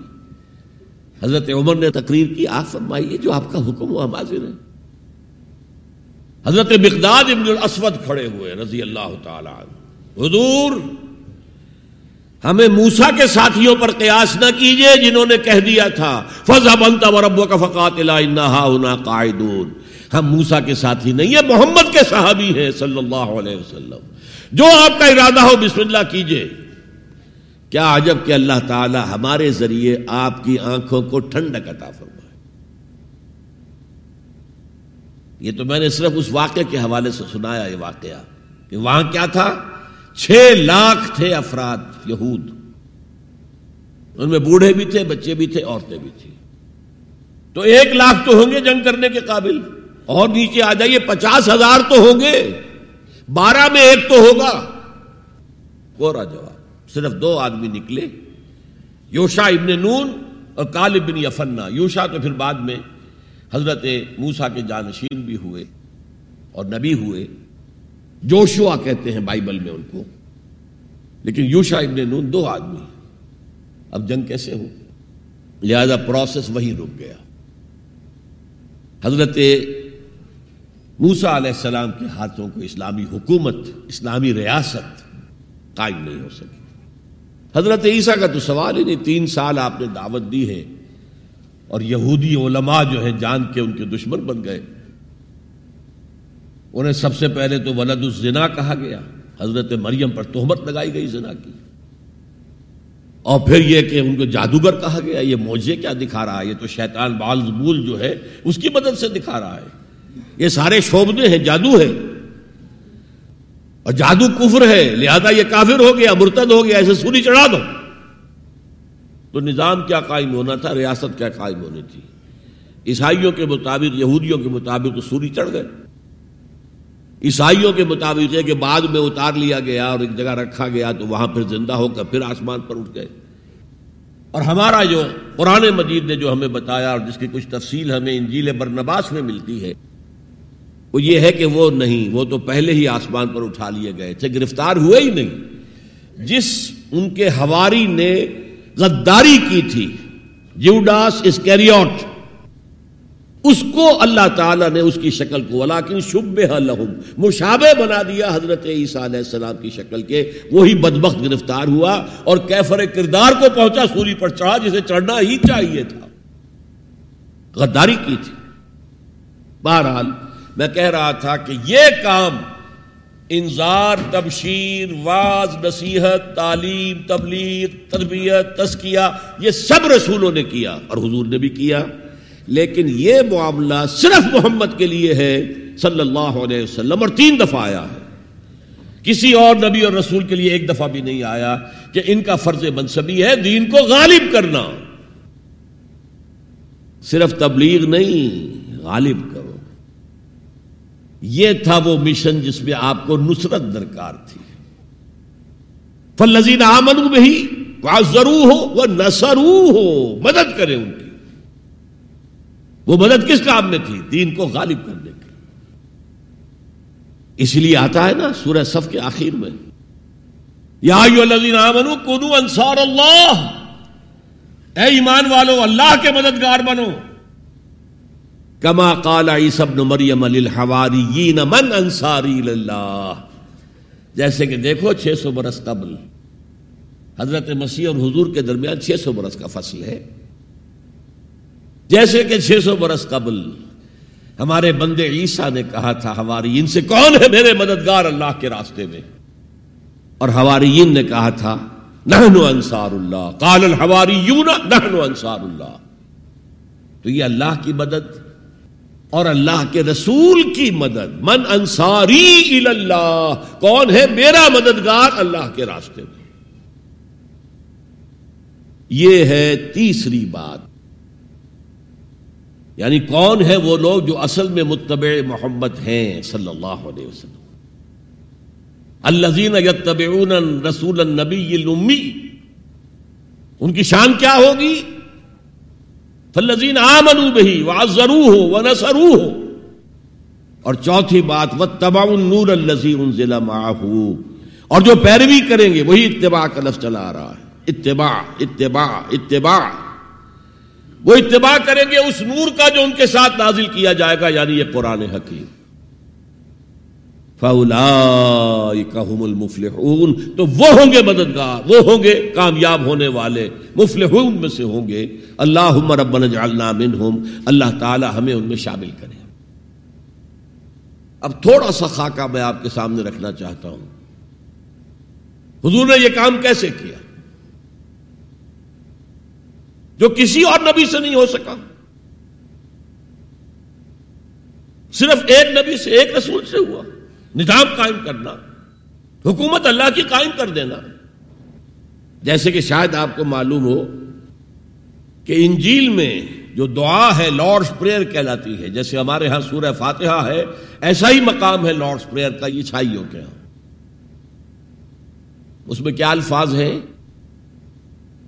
Thy kingdom come thy will be done on earth as it is in heavens اے اللہ، اے رب، تیری حکومت آئے۔ حکومت الہیہ قائم ہو جائے۔ تیری حکومت آئے۔ اسی کو حضرت مسیح کہتے رہے kingdom of heaven on earth آسمانی بادشاہت زمین پر قائم ہو جائے۔ Thy kingdom come thy will be done on earth as it is in heavens تیری مرضی جیسے آسمانوں میں پوری ہو رہی ہے۔ سارے سیارے، سارے ستارے، ساری گیلیکسیز، پوری کائنات جس طرح تیرے حکم کے پابند ہے اے رب، ایسے ہی تیری مرضی زمین پر بھی پوری ہو۔ یہ کام جو ہے، بڑا جان جوکھوں کا کام ہے۔ تبلیغ میں، تعلیم میں محنت ہوتی ہے، مشقت ہوتی ہے، وقت لگتا ہے، اس میں کوئی شک نہیں۔ لیکن محض تبلیغ، محض تعلیم، محض تربیت، محض تسکیہ یہ محمد رسول اللہ کا طریقہ نہیں ہے۔ برا نہ مانیے میری بات پر غور کیجیے گا۔ محمد الرسول اللہ کا طریقہ کیا تھا؟ دعوت دو قرآن کے ذریعے، انذار کرو قرآن کے ذریعے، بشارت دو قرآن کے ذریعے۔ فنما یس سرنا ہو بلسانے کا تبشر بہل متقین و تنظر بہی قومن لدا۔ اے نبی، ہم نے اس قرآن کو آپ کی زبان میں آسان کر دیا ہے۔ ولقد یسر القرآن ذکر فہل میں مدکر چار دفعہ آیا ہے سورہ قبر میں۔ ہم نے قرآن کو نصیحت اخذ کرنے کے لیے بہت آسان کر دیا ہے۔ تو ہے کوئی جو نصیحت کا تعلیم ہو؟ دعوت ہو تذکیر ہو، فذکر بالقرآن من یخاف وعید۔ پہلا کام حضور کا یہ تھا، قرآن کے ذریعے سے لوگوں کو اللہ کی طرف بلانا۔ یہ دعوت، تبلیغ کسے کہتے ہیں؟ To reach out to someone to convey to him some message یہ تبلیغ ہے۔ اور اس کو کھینچ کر لے آنا اللہ کے راستے کی طرف، یہ دعوت ہے۔ ومن احسن قولا ممن دعا الى الله وعمل صالحا۔ وقال اننی من المسلمین۔ اس شخص سے اچھی بات کس کی ہوگی جو اللہ کی طرف بلائے؟ اور اچھے عمل کرتا ہو، یہ نہ ہو کہ وہ دوسروں کو تو نصیحت اور خود میاں فضیحت، یہ نہیں۔ اور کہے کہ میں بھی عام مسلمان ہوں، میں تم پر کوئی فوقیت کا دعویٰ نہیں کر رہا۔ میں کوئی آسمان سے نہیں اترا ہوں۔ میں بھی عام مسلمانوں میں سے ہوں اندنی من المسلمین۔ تو قرآن کے ذریعے تذکیر، قرآن کے ذریعے نصیحت۔ یا یوناس قد جات کو معاوضہ تم من رب و شفا لماف صدور یہی ہے معاوضہ نصیحت، اور یہی ہے شفا لماف صدور دلوں میں جو روگ ہیں، ان کا علاج یہ ہے۔ وہ ہدم و رحمت للمومنین تو حضور کا طریقہ پہلا کیا تھا؟ قرآن کو عام کرو۔ جہاں آپ گئے، قرآن سنایا۔ آپ کے کوئی خطبات ہمیں نہیں ملتے۔ جمعے کے خطبوں میں کیا کرتے تھے؟ کان علی نبی صلی اللہ علیہ وسلم خطبتان یجلس بینہما یقرا فیہما آیات من القرآن و یذکر الناس. یہ صحیح مسلم کی روایت ہے۔ حضور کے دو خطبے ہوتے تھے، آپ درمیان میں تھوڑی دیر کے لیے بیٹھتے بھی تھے، جیسے ہم بیٹھتے ہیں۔ اور یہ کس لیے تھا؟ شاید آپ نے کبھی غور نہ کیا ہو۔ یہ اس لیے نہیں تھا کہ حضور کو کوئی تکان ہو جاتی تھی۔ آپ کے خطبے بہت مختصر ہوتے تھے۔ لمبے خطبے کی ضرورت کیا؟ جو سامنے بیٹھے عربی ان کی زبان ہے، قرآن عربی میں نازل ہوا ہے۔ حضور کے قلب سے زبان مبارک سے ادا ہو رہا ہے، دلوں کے اندر جا کے اتر رہا ہے۔ لمبی بات کی ضرورت کیا تھی؟ بہت مختصر خطبے ہوتے تھے۔ لیکن پھر بھی بیٹھتے تھے۔ کیوں بیٹھتے تھے؟ یہ علامت تھی اس بات کی کہ یہ خطبہ جو ہے، یہ زہر کی دو رکعتوں کا قائم مقام ہے۔ زہر کی چار رکعتیں فرض اور جمعے میں رہ گئی دو۔ بقیہ دو کے قائم مقام یہ دو خطبے ہیں۔ لیکن خطبوں میں کرتے کیا تھے؟ یکرا آیات من القرآن۔ قرآن کی آیات پڑھ کے لوگوں کو سناتے تھے۔ وہ یوزک الناس۔ اور اسی کے حوالے سے نصیحت کرتے تھے۔ بس اللہ اللہ خیر سن خطبہ نکاح ہے، حضور کا چار آیتیں اس میں ہے صرف۔ ایک سورہ آل عمران کی آیت ہے، ایک سورہ نساء کی آیت ہے، دو سورہ عذاب کی آیات ہیں۔ آپ نے اپنی طرف سے کوئی واس کہا ہی نہیں اس میں۔ تو تبلیغ، تعلیم، تذکیر، انذار، تبشیر سب قرآن کے ذریعے سے۔ پہلا کام یہ پھیلاؤ اس کو۔ اب اس کے بعد جو آ جائیں، قبول کر لیں۔ شعوری طور پر ہماری طرح نہیں کہ وہ صرف ایک نسلی قسم کا عقیدہ ہے۔ ظاہر بات ہے، اس وقت جو مان رہے تھے، وہ تو دل یقین کے ساتھ مان رہے تھے نا۔ انہیں پتا تھا، ہمیں گھر بار چھوڑنے پڑیں گے۔ ہماری بیوی ہم سے علیحدہ ہو جائے گی۔ والدین ہمیں گھروں سے نکال دیں گے۔ اور مارے پڑیں گی نوجوانوں پر اور غلاموں کے اوپر تو جو بے پناہ سختیاں ہوئی ہیں۔ تو ظاہر ہے جب تک یقین دل میں کامل پیدا نہ ہو جائے، کوئی بھی زبان نہیں کھولتا تھا کہنے کے لیے کہ اشد اللہ الہ الا اللہ ہو واشد اللہ محمد رسول اللہ۔ تو جو آ گئے، ایمان کو قبول کر لیا۔ اب ان کو جمع کرو، منظم کرو۔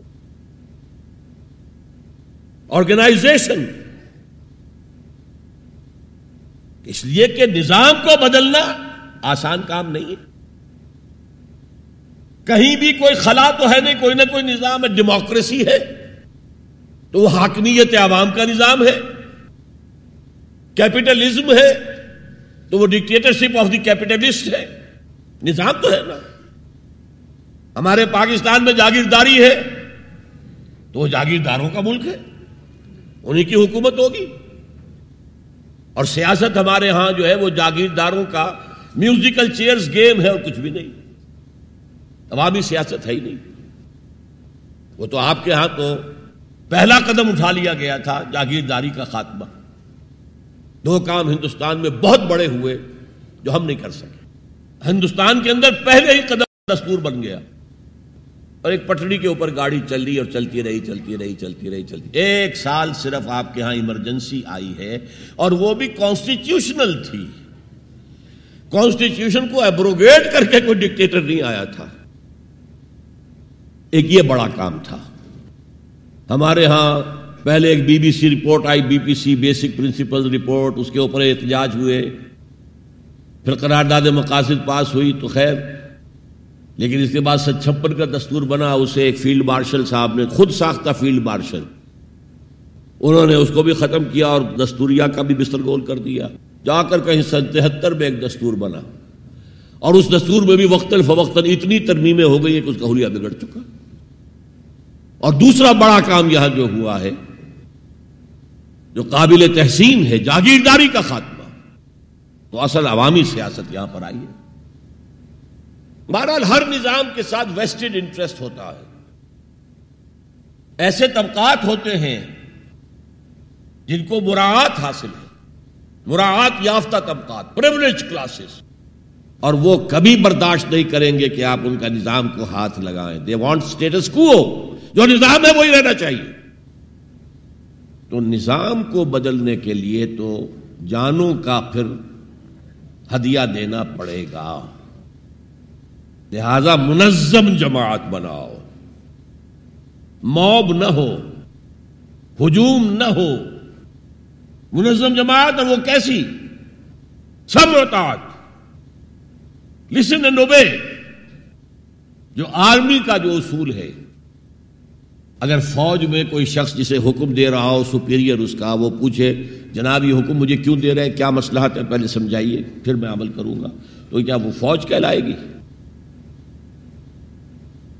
بڑی پیاری نظر تھی، میٹرک کے زمانے میں پڑھی تھی انگریزی کی، کہ کسی جنگ میں چھ سو سواروں کا ایک دستہ تھا اور ان کو حکم دے دیا گیا، چارج، آگے بڑھو، حملہ کرو۔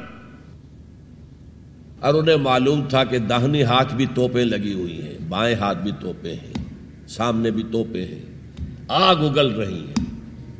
Cannons to left of them cannons to right of them cannons in front of them volleyed and thunder لہذا سب نے یہ سمجھا سم ون ہیز بلنڈرڈ کسی نے بڑی غلطی کی ہے یہ حکم دے کر۔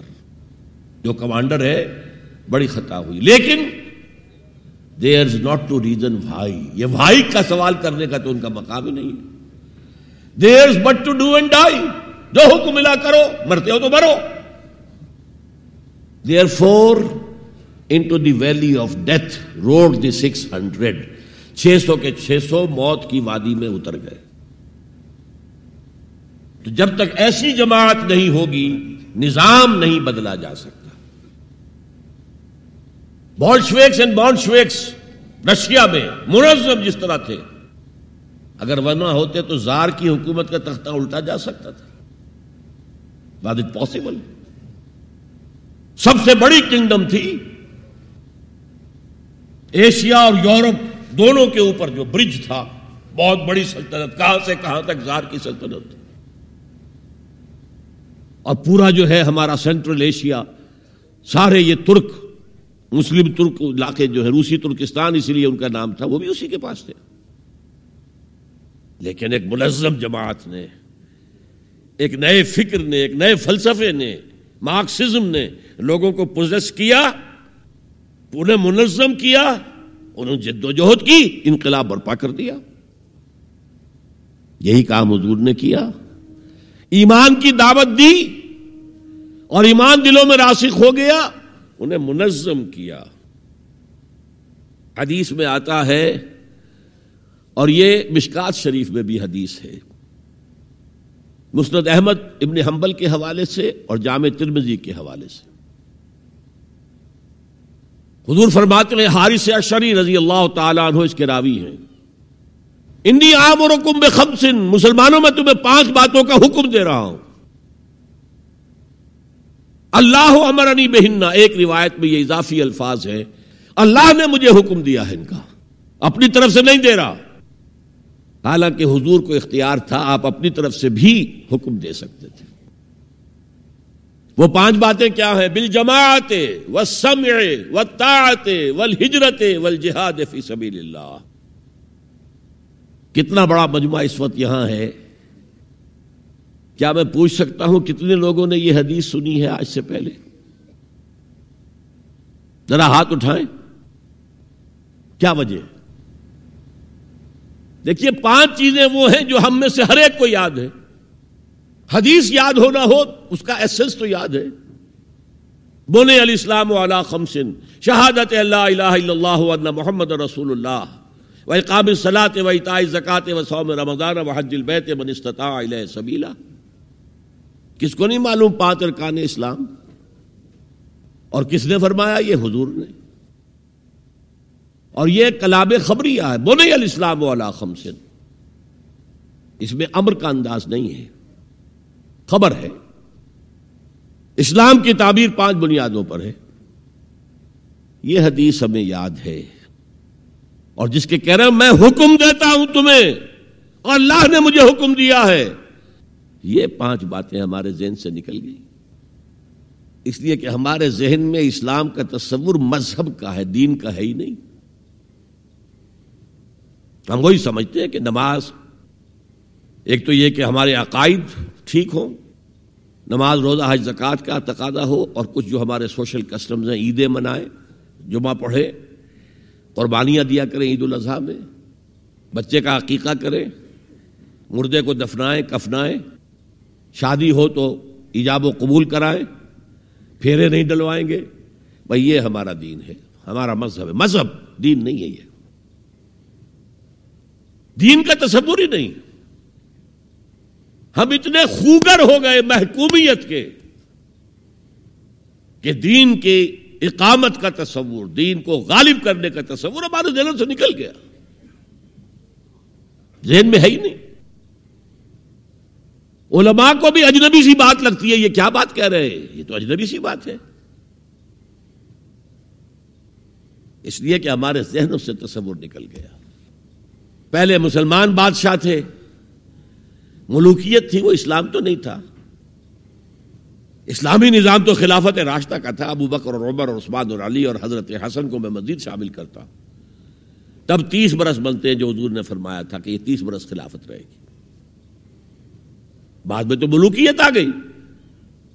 یہ بنو امیہ کے بادشاہ تھے۔ چاہے خلفاء اپنے آپ کو کہلوائیں۔ بنو عباس تو بڑے بادشاہ تھے، شہنشاہ تھے، بڑے محل بنائے تھے۔ اور یہی حال پھر جن کو ہم کہہ دیتے ہیں، عثمانی خلفاء یعنی ترک، بادشاہ اور شہنشاہ، ان کا بھی حال یہی تھا۔ اسلام کہاں ہے؟ اس کے بعد آ گئے انگریز۔ انگریز نے کہا، قانون ہمارا ہوگا۔ کرمنل لا ہمارا ہوگا۔ سی آر پی سی ہماری ہوگی۔ سول لا ہمارا ہوگا۔ نظام ہمارا ہوگا۔ ہاں نماز پڑھ سکتے ہو، روزہ رکھ سکتے ہو۔ ہمیں کوئی تم سے، تمہارے مذہب سے کوئی دشمنی نہیں، بلکہ انگریز نے تو بڑی رعایت کی تھی۔ اس نے کہا تھا، تم اپنے فیملی لاز بھی اپنی مرضی سے جیسے چاہو طے کرو۔ آج مسلمان ممالک میں سے بھی اکثر نے اپنے فیملی لاز چھوڑ کر یورپ کے فیملی لاز اختیار کر لیے۔ اور پہلی مرتبہ یہ کام کیا تھا تا ترک نے۔ اور یورپ کے اخبارات نے پھر تنزیہ لکھا تھا کہ یہ عجیب قوم ہے، کہتی ہے کہ بہترین قانون ہمارے پاس ہے اور حال یہ ہے کہ فیملی لاز بھی ہم سے مانگ رہے ہیں۔ رومن لاز سے اخذ کر رہے ہیں فیملی لاز اپنے۔ یہ ان کا حال ہے۔ کہتے ہیں بہترین قانون ہمارے پاس۔ تو انگریز کے آنے کے بعد اب ہمارا علماء کا قال اللہ قال رسول یا مدرسہ چلا لے بہرحال انہوں نے بڑی خدمتیں کی ہیں۔ اگر یہ نہ ہوتا تو شاید ہمارے ہاں مساجدیں آباد ہی نہ ہوتی۔ کم سے کم علماء نے وہ پوزیشنیں جو ہیں وہ پر کی ہیں۔ ایک ایک ڈھانچہ جو ہے وہ برقرار رکھا ہے۔ اس میں کوئی شک نہیں، ان کی خدمات ہے لیکن انگریز نے تو جو بھی تھا، صرف اتنی آزادی دی تھی، اسی کو ہم ذہن ریکنسائل کر چکے ہیں، بس اسلام یہی ہے۔ نہیں۔ اور آج میں آپ کو بتا دوں، امریکہ اور انگلینڈ خاص طور پر اور بقیہ عیسائی مملکتیں بھی بالعموم اسلام کے خلاف جو جنگ جاری کر رہے ہیں اور تیزی کے ساتھ یہ بڑھے گی۔ اس کا بھی معاملہ یہ ہے کہ مذہب کی حیثیت سے اسلام کے خلاف ان کی کوئی جنگ نہیں۔ جب بش کہتا ہے کہ ہم تو اسلام کے خلاف نہیں، صحیح کہتا سچ کہتا ہے۔ وہ یہ کہہ سکتے ہیں you have come here you have purchase churches and sings and converted into mosque did we object تم یہاں آئے، تم نے چرچ خرید کے مسجد بنا لی۔ سینگاگ یہودیوں کا خریدا اور مسجد بنا لی ہم نے کبھی روکا تمہیں؟ تم نمازیں پڑھتے ہو، ہم نے روکا۔ روزے رکھتے ہو، ہم نے روکا۔ بلکہ رمضان میں وائٹ ہاؤس میں ایک افطاری بھی دے دیتے ہیں، تمہیں سیریمونیل۔ تمہاری عید ہے بقرا عید ہے، ہم کو مومریٹو سٹیمپس جاری کر دیتے ہیں۔ یہ عید کا جو ہے ڈاک کا ٹکٹ ہے اور یہ بقرا عید کا ہے۔ تو مذہب سے تو ہمیں کوئی اعتراض نہیں۔ لیکن اسلام کا سیاسی معاشی اور سماجی نظام nothing doing we will not bear it نظام ہمارا ہوگا. اور سمجھ لیجیے، یہ تاریخ نے پورا سرکل ایک گھیرا پورا کر لیا ہے. وہ جو مولانا حالی نے کہا تھا، اے خاصا خاصا نے رسول وقت دعا ہے. امت پہ تیری آ کے عجب وقت پڑا ہے وہ دی جو بڑی شان سے نکلا تھا وطن سے، پردیس میں وہ آج غریب الغربا ہے۔ کس شان سے نکلا تھا اسلام؟ اور آج بالکل ریورس ہو گیا معاملہ۔ اسلام نے یہ کہا تھا، اسلام لے آؤ، ہمارے برابر کے بھائی ہو جاؤ گے۔ ہم یہ بھی نہیں کہیں گے ہم پرانے مسلمان ہیں، سینئر مسلمان ہیں، ہمارے حقوق زیادہ ہیں۔ تم نیو کمرز ہو، نو مسلم ہو، تمہارے حقوق نہیں، بالکل برابر۔ یہ نہیں تو اسلام کی بالا دستی قبول کرو، چھوٹے ہو کر رہو، ہاتھ سے جزیہ پیش کرو۔ یو تل جزیا کا یدیم وہم ساغرون پھر تم یہودی رہو مذہب کے طور پر۔ نظام ہمارا ہوگا، دین حق کا۔ وہ غالب ہم نے کرنا ہے۔ محمد الرسول اللہ بھیجے گئے دین کو غالب کرنے کے لیے۔ ہمارے اندر طاقت نہ ہو تو کیا کریں؟ مجبور ہیں۔ لیکن طاقت ہو اور پھر دین کو غالب نہ کریں۔ تو ہم تو غدار ہیں اللہ کے۔ لہذا کیا کہتے تھے؟ ایمان لے آؤ، برابر کے ہو جاؤ گے۔ نہیں تو رہو تم، عیسائی رہو، یہودی رہو، مجوسی رہو۔ ابھی شروع میں ان تین سے ہی معاملہ تھا نا۔ لیکن اسلام کی بالادستی نظام ہمارا ہوگا۔ باقی تم نیچے رہو۔ اور اگر یہ بھی منظور نہیں تو آؤ، تلوار ہمارے اور تمہارے درمیان فیصلہ کرے گی۔ یہی بات تھی کہ نہیں؟ آج وہی بش کہہ رہا ہے۔ نظام ہمارا ہوگا۔ اس نظام کے نیچے تم رہو، مسلمان رہو، ہندو رہو، عیسائی رہو، کچھ رہو۔ یہ بالکل برعکس کیفیت ہو گئی اس کی۔ تو آج کا مسلمان جو ہے، ان چیزوں سے اس لیے ذہن غافل ہے کہ حضور کی اتنی تاکیدی حدیث، انی آمرکم بخمسن، اللہ امرنی بہننا بالجماعت والسمع والطاعت والہجرت والجہاد فی سبیل اللہ۔ کبھی ممبر سے نہ سنائی گئی، نہ کبھی سنی گئی۔ اس لیے کہ یہ اس عمل کا نام ہے جو دین کو قائم کرنے کے لیے ہوتا ہے۔ چوتھا کام فرمایا گیا وہ تباء نور الزی انزل وہی لفظ اتباع چل رہا ہے یہ ساری میری گفتگو کا مرکزی لفظ اتباع ہے۔ یاد ہے؟ میں نے کیا کہا تھا؟ اللہ کی اطاعت کلی اور محبت شدید، مل کر کیا چیز بنے گی؟ عبادت۔ رسول کی اطاعت کلی اور شدید محبت مل کر کیا بنے گی؟ اتباع۔ اور اتباع کا درجہ کیا ہے؟ قل ان کنتم تحبون اللہ یحببکم اللہ۔ اے نبی، ان سے کہہ دیجیے، اگر تم اللہ سے محبت کرتے ہو تو میرا اتباع کرو، میری پیروی کرو، میرے نقش قدم پر چلو۔ اب آپ سوچئے اگر ہم کاروبار کر رہے ہیں، فرض کیجیے، کوئی شخص ہنڈریڈ پرسینٹ دیانتداری سے کام کر رہا ہے۔ کوئی شخص سود کے اندر براہ راست ملوث نہیں ہے وہ۔ نماز پڑھتا ہے، روزہ رکھتا ہے۔ لیکن یہ اتباع نہیں کر رہا جو حضور نے جو کام کیا تھا کہ غلط نظام تاغوتی نظام کو جڑ سے اکھاڑ کر پھینکا جائے اور اللہ کا دیا ہوا دین حق قائم کیا جائے۔ تو اتباع میں کیا حصہ ہے اس کا؟ کوئی نہیں۔ ایک سوال آپ سے کرتا ہوں۔ حضور نے وہی کے آغاز کے بعد کوئی کاروبار کیا؟ جی۔ آپ پہلے بہت اچھے تاجر تھے، بہت کامیاب تاجر تھے۔ اس وقت کا ایکسپورٹ، امپورٹ قافلہ لے کر جا رہے ہیں شام، قافلہ واپس لے کر آ رہے ہیں۔ لیکن جیسے ہی وہی آ گئی، یا المدثر قم فانذر وربک فکبر۔ اے لحاف میں لپٹ کر لیٹنے والے، اب کھڑے ہو جاؤ، کمر کس لو، گرڈ اپ یور لائنس اپنے مشن کا آغاز کرو، اس کا آغاز کیا ہے؟ انذار، خبردار کرو انہیں کہ زندگی یہی زندگی نہیں ہے، اصل زندگی آخرت کی زندگی ہے۔ اور قیامت کے دن تمہیں حساب جو ہے اپنا پیش کرنا ہوگا، جواب دہی کرنی ہوگی۔ You will have to face the ground accountability of the day of judgment یہ انذار سے بات شروع کرو وہ ربا کا فکبر اور جو ہدف ہے مقصود کیا، اللہ کو بڑا کرو۔ یعنی اس کی بڑائی نافذ کرو۔ پارلیمنٹ میں بھی اس کا حرف آخری ہو۔ تکون کلمت اللہ تاکہ اللہ کا کلمہ سب سے اونچا ہو جائے۔ یہ نہیں کہ صاحب ہمارے تو ساٹھ فیصد لوگوں نے یہ رائے دے دی بس اب ہم نہیں جانتے کہ قرآن میں کیا ہے یا کسی اور آسمانی ہدایت میں کیا ہے، تورات میں کیا ہے، انجیل میں کیا، ہم نہیں جانتے۔ اگر ہم اس کے خلاف جد و جہد نہیں کرتے، تو اتباع میں کوئی حصہ نہیں ہمارا۔ جو اطاعت تھوڑی بہت ہم کر رہے ہیں، وہ بھی جزوی ہے۔ کلی نہیں ہے۔ اسی لیے دنیا کی رسوائی وہ تو ہمارے ماتھے پر لکھی ہوئی ہے۔ ضربت علیہم الذلت والمسکنت وباؤ بغضب من اللہ۔ آج ہمارا حال یہ تو اتباع رسول، محبت رسول کا تقاضا، وہی جد و جہد کرو، وہی جد و جہد کرو۔ اسی کا نام جہاد فی سبیل اللہ ہے۔ بدقسمتی سے خود ہم نے غلط انٹرپریٹیشن جہاد کی کی ہے، جس کی وجہ سے دشمنوں کو موقع ملا ہے۔ جہاد کے معنی جنگ، حالانکہ جہاد کے معنی تو جنگ نہیں ہے۔ جہاد جد و جہد کا نام ہے۔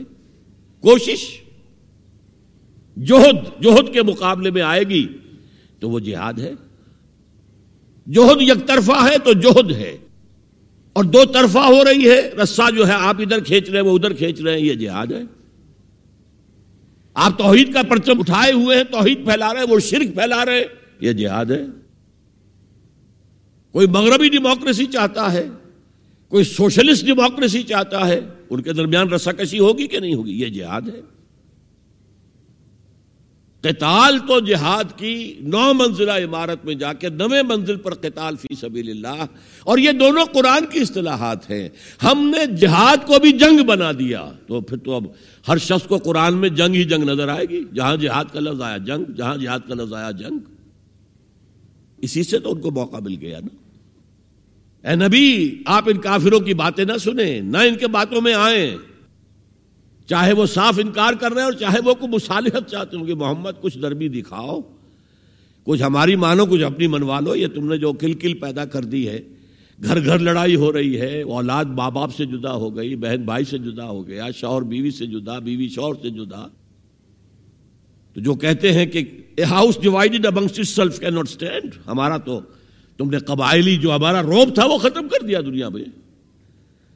لہذا ایسا کرو، کچھ مصالحت کرو، کچھ اپنی منوا لو، کچھ ہماری مان لو۔ قرآن نے کہا، ودو لو تدہن فیدہنون فلا تو علم ان کی بات نہ سنیے۔ تو جہاد تھا جو ہو رہا تھا، جس کے لیے میں نے رات تقریر کی ہے۔ جہاد بالقرآن، فلا تو تعل کافرینا و جاہد ہوں بے ہی جہاد کبیرا۔ یہ سورہ الفرقان کی آیت ہے نمبر باون۔ اور شروع کیسے ہوتی ہے سورہ الفرقان؟ تبارک الذی نزل الفرقان على عبده ليكون للعالمین نذیرا۔ بڑی بابرکت ہے وہ ذات جس نے اپنے بندے محمد پر صلی اللہ علیہ وسلم یہ الفرقان نازل کر دیا۔ تاکہ تمام جہان والوں کو خبردار کر دے۔ انذار اور وہ پوری نوع انسانی کے لیے انذار۔ اسی میں آگے آتا ہے، اسی صورت میں، فلا تو تعیل کافرین اے نبی، آپ ان کافروں کی باتیں نہ مانے نہ سنے نہ توجہ دیں۔ وہ جاہد ہوں بے ہی اس قرآن کے ذریعے سے جہاد کیجیے۔ بارہ برس مکے میں قرآن کے ذریعے سے جہاد ہوا ہے۔ تلوار تو نہیں اٹھی۔ الٹا حکم یہ تھا کہ چاہے تمہارے ٹکڑے کر دیں، چاہے تمہیں آگ میں جلا دیں۔ You don't have to raise hands even in self defence کفو اے دیا کم اپنے ہاتھ بندے رکھو روکے رکھو کوئی جوابی کارروائی نہیں بارہ برس this was the order of the day یہ جہاد بالقرآن اس جہاد بالقرآن کے ذریعے سے لوگوں کو کھینچا گیا پھر بیت لے کر ان سے ان کو منظم جماعت بنایا گیا پھر ان کا تزکیہ کیا گیا تزکیہ کس بات کا دل میں کوئی ولولا کوئی امنگ، کوئی حوصلہ، کوئی طلب، کوئی مقصود نہ رہ جائے، سوائے اللہ کی رضا کے حصول کے اور آخرت کی فلاح کے حصول کے۔ جب تک پاک نہیں ہو جائے گا دل، جب تک دل سے ساری امنگیں، ساری امبیشن نہیں نکل جائیں گی، سوائے اللہ کو راضی کرنا اور آخرت کی فلاح طلب کرنا۔ یہ ہے تزکیہ۔ یتلو علیہم آیاتے ہی وہ یوزکیم وہ محم الکتاب والحکمہ۔ اگر اس نقش قدم پر آپ نہیں چل رہے، تو حضور کے ساتھ محبت کا دعویٰ باطل ہے۔ آپ مسلمان ہیں، ٹھیک ہے، آپ مانتے ہیں انہیں اللہ کا رسول۔ اور آپ درود بھی بھیج دیتے ہیں، نماز میں بھی درود ابراہیمی ہے، سب کچھ ہے۔ لیکن یہ ہے کہ اتباع رسول، محبت رسول کے بغیر نہیں۔ اور محبت رسول سے جو اتباع رسول وجود میں آتا ہے، وہ ہے من انصاری اللہ اور یہ سمجھ لیجیے، بس آخری نقطہ میں بیان کر رہا ہوں۔ اگر تو حضور کو بھی بھیجا گیا ہوتا صرف اہل عرب کے لیے، تو آپ کی حیات طیبہ ہی میں مشن مکمل ہو گیا۔ یا الحق و ازحق الباطل، ان الباطل کان زہوقا۔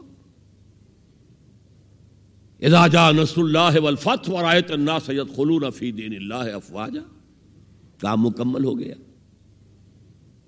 لیکن حضور کو تو بھیجا گیا ہے پوری نوع انسانی کے لیے۔ وما ارسلنا کا اللہ کافت للناس بشیرا و نذیرا اے نبی، ہم نے آپ کو نہیں بھیجا ہے، مگر تمام انسانوں کے لیے بشیر اور نذیر بنا کر۔ کیا نتیجہ نکلا؟ جب تک پوری دنیا میں اللہ کا دین اسی طرح غالب نہ ہو، جیسے حضور کے دستے مبارک سے جزیرہ نمایاں عرب میں ہو گیا تھا، اس وقت تک ہنوز حضور کا مشن تکمیل کو نہیں پہنچا۔ یہ بات میں نے پانچویں جماعت میں پڑھی تھی۔ علامہ اقبال کی نظم، شکوہ، جواب شکوہ میں نے پڑھی۔ بانگے درا مجھے میرے بڑے بھائی صاحب نے بھیج دی تھی۔ ایک شعر تو وہ ہے بانگے درا کا جو میرے تحت الشعور میں کہیں چپک گیا تھا اور میری پوری زندگی کو اس نے ایک رخ پر ڈالا ہے۔ وہ زمانے میں معزز تھے مسلمان ہو کر اور تم خار ہوئے تاریخ قرآن ہو کر۔ دیکھیے یہ بات صرف اقبال نے نہیں کہی، وہ داڑھی مڈا تھا، عالم تو نہیں تھا۔ یہی بات کہی چودہویں صدی کے مجدد اعظم شیخ الہند مولانا محمود حسن اسیر مالٹا نے۔ چار ساڑھے چار سال کی اسیری کے بعد جب رہائی پا کر آئے تھے، انیس سو بیس میں، اور رہائی کیوں ملی تھی کہ ٹی بی تھرڈ سٹیج کو پہنچ گئی تھی۔ انگریز ڈرتا تھا کہ اگر ہماری اسیری ہی کے اندر کہیں انتقال ہو گیا تو کہیں طوفان اٹھ جائے گا۔ لہذا چھوڑ دیا۔ دیوبند میں ایک جلسہ منعقد ہوا اور وقت کے سارے بڑے بڑے علماء موجود، اشرف علی تھانوی صاحب موجود، شبیر احمد عثمانی صاحب موجود، مولانا حسین احمد مدنی موجود، ہمارے جو پاکستان میں مفتی محمد شفیع صاحب موجود، اور انہوں نے یہ واقعہ لکھا ہے اپنی کتاب میں وحدت امت میں کہ شیخ الند نے کہا کہ ہم نے تو اپنی چار سالہ دور اسیری میں جتنا ہی غور کیا ہے، ہمیں اپنے زوال کے دو اسباب نظر آئے ہیں۔ ایک ہمارا قرآن کو ترک کر دینا۔ یہ لفظ ہے اس کے اندر، نوٹ کیجیے۔ حالانکہ علماء نے قرآن کو ترک کیا ہے۔ لیکن اگر آپ نے کہا نہیں تو یہ صحیح نہیں ہے، کیا ہے؟ ان کا سارا زور فقہ پر ہے، حدیث پر ہے۔ زیادہ زور قرآن پر نہیں ہے، صحیح بات ہے۔ کہنے والا کون ہے؟ شیخ الہند۔ ایک ہمارا قرآن کو ترک کر دینا اور دوسرا آپس کے اختلافات۔ اور مفتی شفیع صاحب نے اس کے اوپر پھر یہ گرہ لگائی کہ حضرت شیخ نے جو دو باتیں کہی تھی، حقیقت میں ایک ہی ہیں۔ ہمارے اختلافات بھی اسی لیے کہ ہم نے قرآن کو ترک کر دیا۔ ہے تو یہ ہے ایک شعر جو میرے ذہن میں چپک گیا تھا۔ پھر قرآن سے اللہ نے جو ایک مناسبت دی، ذہنی، قلبی، اللہ کا شکر ہے، اللہ کا فضل ہے۔ دوسرا شعر وہ ہے کہ وقت فرصت ہے کہاں، کام ابھی باقی ہے۔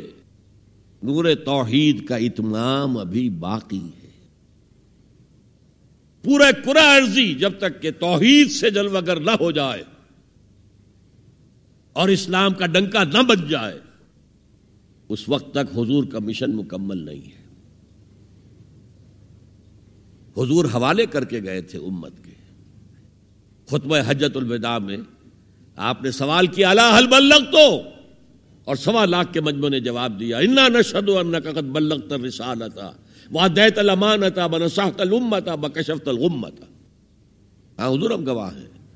آپ نے حق رسالت ادا کر دیا، حق امانت ادا کر دیا، مسلمانوں کی خیر خواہی کا حق ادا کر دیا، امت کی خیر خواہی کا، اور گمراہی کے پردے چاک کر دیے۔ تین دفعہ حضور نے سوال کیا، تین دفعہ جواب لے کر پھر آسمان کی طرف نگاہ اٹھائی اور انگشت شہادت سے اشارہ کیا اور پھر لوگوں کی طرف اللہ مشہد اللہ مشہد اللہ مشہد اللہ تو بھی گوا رہے یہ مان رہے ہیں کہ میں نے پہنچا دیا۔ اسے میں کہا کرتا ہوں سائی آف ریلیف کندھوں پر ایک بہت بڑا بھاری بوجھ آ گیا تھا۔ بہت بڑی امانت تھی قرآن۔ اس کے پہنچانے پر کیا کیا تکلیفیں اٹھائی ہیں۔ پاگل کہے گئے، مجنون کہے گئے، شاعر کہے گئے، ساحر کہے گئے مسہور کہے گئے، کیا نہیں کہا گیا؟ اور پھر جو مارے کھائی ہیں، جو تین سال کی شیب بنی ہاشم کے اندر اسیری تھی، جس میں کھانے پینے کی چیزیں گھاٹی میں داخل نہیں ہو سکتی تھی، ہماری جیلوں میں تو آپ کو کھانا تو ملتا ہے، وہاں تو کچھ نہیں تھا۔ پھر تائف کا پتھراؤ یاد کیجیے۔ پھر مکے سے نکلنا اور تین دن رات ایک غاد میں چھپے رہنا۔ پھر مدینے کے اندر آپ کو معلوم ہے غزوہ بدر آ رہی ہے۔ اس میں ستر اگر کافر مارے گئے تو غزوہ عہد میں ستر صحابہ شہید ہو گئے۔ جن میں حضرت حمزہ بھی ہیں۔ تین تین رشتے ہیں حضرت حمزہ سے حضور کے۔ چچا بھتیجا سب کو بس یہی معلوم ہے۔ چچا بھتیجا، خالہ زاد بھائی، دودھ شریک بھائی اور اربوں میں دودھ شریک بھائی، حقیقی بھائی کے طور پر ہوتا تھا۔ اور ان کی لاش سامنے آئی ہے کہ ناک کاٹ لی گئی ہے، کان کاٹ لیے گئے ہیں اور پیٹ چاک کر کے کلیجا چبایا گیا ہے۔ یہ سارے بوجھ اٹھا کر اگر وہ حق تبلیغ ادا ہو گیا اللہ یہ مان رہے ہیں، تو بھی گوا رہے۔ اور پھر کیا کہا؟ فل شاہد الغائبا اب جو یہاں موجود ہیں، ان کا فرض ہے کہ ان کو پہنچائیں جو یہاں نہیں ہے اور یہ ابد الآباد تک کے لیے، قیامت تک کے لیے ہے۔ انا آخر المرسلین و تم آخر الامم۔ میں آخری رسول ہوں، تم آخری امت ہو۔ اور تمہیں نکالا گیا دنیا والوں کے لیے۔ دنیا کی دوسری قومیں اپنے لیے جیتی ہیں، اپنی عظمت، اپنا بول بالا اپنے مفادات، اپنی مسلحتیں اور تمہیں دنیا والوں کے لیے جینا ہے۔ ہم تو جیتے ہیں کہ دنیا میں تیرا نام رہے۔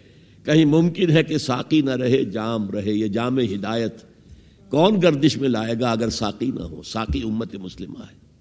یہ دوسری بات ہے کہ امت بھول گئی۔ خود ہی نہیں پڑھا، پڑھائیں گے کیا؟ خود ہی نہیں سمجھا، سمجھائیں گے کیا؟ بہرحال وقت فرصت ہے کہاں کام ابھی باقی ہے اور اس کی صحیح حدیثیں موجود ہیں کہ دنیا میں دوبارہ نظام خلافت اللہ بن حاجر نبو آئے گا۔ اور اب جب آئے گا، گلوبل ہوگا۔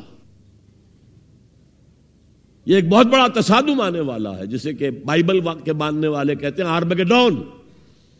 بہت بڑی جنگ۔ اگر آپ کہیں ڈکشنری میں جا کر دیکھیں گے آرمگڈون کے معنی تو لکھا ہوگا a very big war which will be fought between the forces of evil and good before the end of this world اور حضور کی احادیث میں الملحبت العظما عظیم ترین جنگ۔ المرحبت القبرا سب سے بڑی جنگ۔ اور اس میں یا تو ایک طرف ہوگا نیو ورلڈ آرڈر، وہ چاہتا ہے گلوبل ہو جانا۔ اور یہ حقیقت میں جیو ورلڈ آرڈر ہے۔ عیسائی دنیا اس وقت یہودیوں کے پنجے میں، شکنجے میں ہے۔ سو سال پہلے دیکھ آیا تھا وہ دیکھنے والا مرد درویش۔ اقبال انیس سو پانچ میں گیا تھا انگلستان، جرمنی۔ انیس سو آٹھ تک رہا تھا۔ وہ دیکھ کر آیا تھا کہ فرنگ کی رگے جہاں پنجے یہود میں ہے۔ آپ کو معلوم ہے جو ریئیکشن ہوا ہے بعد میں؟ جو کچھ ہٹلر نے کیا یہودیوں کے ساتھ۔ کہتے ساٹھ لاکھ ہمارے مارے ہیں۔ کیوں؟ کہ انہیں احساس ہو گیا تھا انہوں نے اپنے شکنجے میں ہمیں کس لیا ہے۔ لہذا اس نے انتقام لیا ہے۔ بہرحال اب جو بھی ٹکراؤ ہونے والا وہ دو نظاموں کا ہوگا، جسے ہنٹنگٹن نے کہا ہے، کلیش آف سیولاشن تہذیبوں کا تصادم آئے گا اور اس میں دوسری تہذیب ہماری یا ہمارا نظام اس وقت دنیا میں کہیں نہیں ہے۔ لیکن دشمن کو معلوم ہے، ابلیس کی مجلس شورا میں علامہ اقبال نے ابلیس کے ترجمانی کہتے ہوئے کرتے ہوئے کہا ہے۔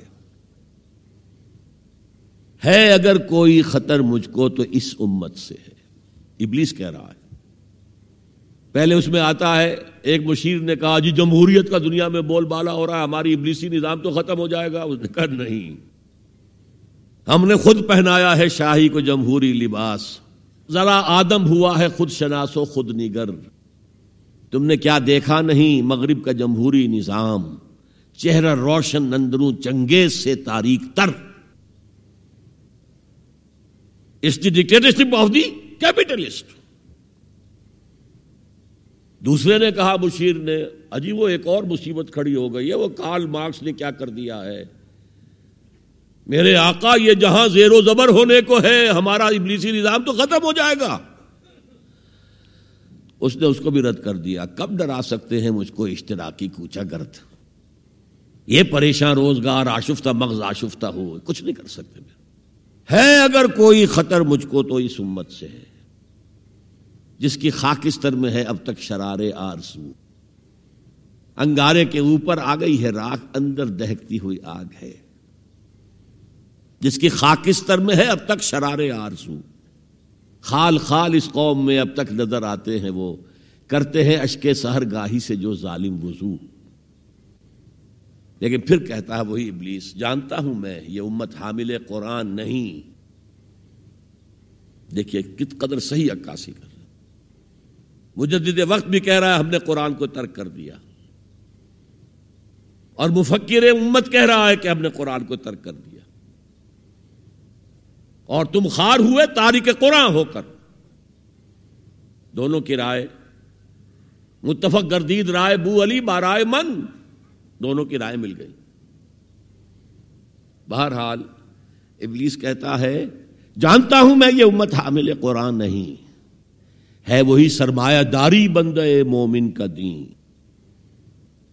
جانتا ہوں میں کہ مشرق کی اندھیری رات میں بے ید بیزا ہے پیرانے حرم کی آستین۔ ان کی آستینوں کے اندر وہ ید بیزا والا ہاتھ نہیں ہے۔ عصر حاضر کے تقاضاؤں سے ہے لیکن یہ خوف۔ ہو نہ جائے آشکارا شر پیغمبر کہیں۔ یہ تو تاریخ ادھر جا رہی ہے۔ اب نیا سنتھس کیا ہوگا؟ ملوکیت ختم ہوئی، جمہوریت آئی۔ جمہوریت نے کیپٹلزم کی شکل اختیار کر لی۔ اس کا جواب کمیونزم میں آیا؟ کمیونزم نے ڈکٹیٹرشپ کی شکل اختیار کی، وہ بھی آج بڑھ چکا ہے۔ اور فکو یاما جو ہے بغلیں بجا رہا ہے کہ معلوم ہو گیا کہ ہمارے نظام سے بہتر کوئی نظام نہیں۔ دیکھو وہ پڑا ہوا ہے، مرا ہوا مردہ یو ایس ایس آر کا اور کمیونزم کا۔ لیکن عصر حاضر کے تقاضاؤں سے ہے، لیکن یہ خوف ہو نہ جائے آشکارا شر پیغمبر کہیں۔ الحضر آئین پیغمبر سے سو بار الحضر حافظ نامو سے زنگ، مرد آزما، مرد آفرین۔ موت کا پیغام ہر نوع غلامی کے لیے، نہ کوئی فخفور و خاقاں نہ گدائے رہ نشیں۔ کرتا ہے دولت کو ہر آلودگی سے پاک و صاف۔ منعموں کو مال و دولت کا بناتا ہے امین۔ اس سے بڑھ کر اور کیا فکر و نظر کا انقلاب، بادشاہوں کی نہیں، اللہ کی ہے یہ زمین۔ ان اللہ یہ نظام دبا ہوا ہے، راہ کے اندر چھپا ہوا ہے۔ لیکن وہ خوب جانتے ہیں کہ ان کے اندر وہ جذبہ ہے۔ اگرچہ ابھی وہ جذبہ بھٹک رہا ہے، صحیح رخ پر نہیں پڑ رہا۔ کہیں اس نے دہشت گردی کی شکل اختیار کر لی، جو کاؤنٹر پروڈکٹیو ہے۔ فائدہ کیا؟ ایک ہاتھی کو آپ ایک سوئی چبو دیں، اسے پتا بھی نہیں چلے گا کہ میرے جسم میں کوئی سوئی گئی۔ امریکہ ہاتھی ہے اور نشے میں دھت ہاتھی ہے۔ جس نے نہ یونائٹڈ نیشنز کی پرواہ کی، نہ ورلڈ کی رائے عامہ کی پرواہ کی، نہ اپنے جو یورپین الائز ہیں ان کی پرواہ کی۔ کسی کی پرواہ نہیں کی۔ We shall go it alone. جسے جہاں آنا ہو، آ جائے، ورنہ نہیں۔ نشے میں دھت ہے۔ لیکن جب یو ایس ایس آر کا خاتمہ ہوا اور ادھر جو ہے نیٹو کو اثر نو منظم کرنے لگے ایکسپینشن ہو رہی ہے، تو کسی نے پوچھا اس وقت کے نیٹو چیف سے کہ اب آپ کا جو دشمن تھا وہ تو ختم ہو گیا۔ وہ تو تمہارے قدموں میں پڑا ہوا ہے، تمہارے قرضے لے کر تو بمشکل وہ روٹی کھا رہا ہے۔ تو کیا ضرورت ہے اب نیٹو کی اور یہ سارا؟ ان کا ہمیں مسلم فنڈامنٹلزم سے خدشہ ہے، ڈر ہے۔ یہ ساری تیاری اس کے لیے ہو رہی ہے۔ ایک بہت بڑا تصادم ہوگا جس کے لیے کمر کسنے کی ضرورت ہے۔ لیکن اس میں یہ ہے کہ جو کمزوری ہماری ہے، ہم میتھڈالوجی آف دی پروفٹ صلی اللہ علیہ وسلم کو نہیں سمجھ پا رہے۔ یہ کام ایک دفعہ ہونا ہے دوبارہ۔ ہوگا اسی طریقے سے جس طریقے سے حضور نے برپا کیا تھا۔ آپ زمانے سے بورو کر کے کمیونسٹوں سے ان کا طریقہ کار مانگ کر یا یہ انتخابات کے ذریعے اسلام نہیں آ سکتا۔ وہ آئے گا through the revolutionary process to be derived from the Sierra of محمد صلی اللہ علیہ وسلم بہرحال اس کے لیے کمر کسیں، اتباع رسول جو ہے، دل میں ارادہ تو ابھی سے باندھیں کہ ہمیں کرنا ہے۔ اللہ تعالی ہمیں اس کی توفیق عطا فرمائے۔ تو حب رسول کا تقاضا اتباع رسول۔ اور اتباع رسول کیا؟ حضور نے اپنی زندگی کھپائی کس کام کے لیے؟ دین کی دعوت و تبلیغ اور دین کو قائم کرنے کی جد و جہد۔ اللہ تعالی ہمیں اس کے لیے اپنا عزم مسمم کرنے کی توفیق عطا فرمائے۔ اقول و قولی حاضہ وسطر اللہ علی ولکم ولسائر المسلمین والمسلمات۔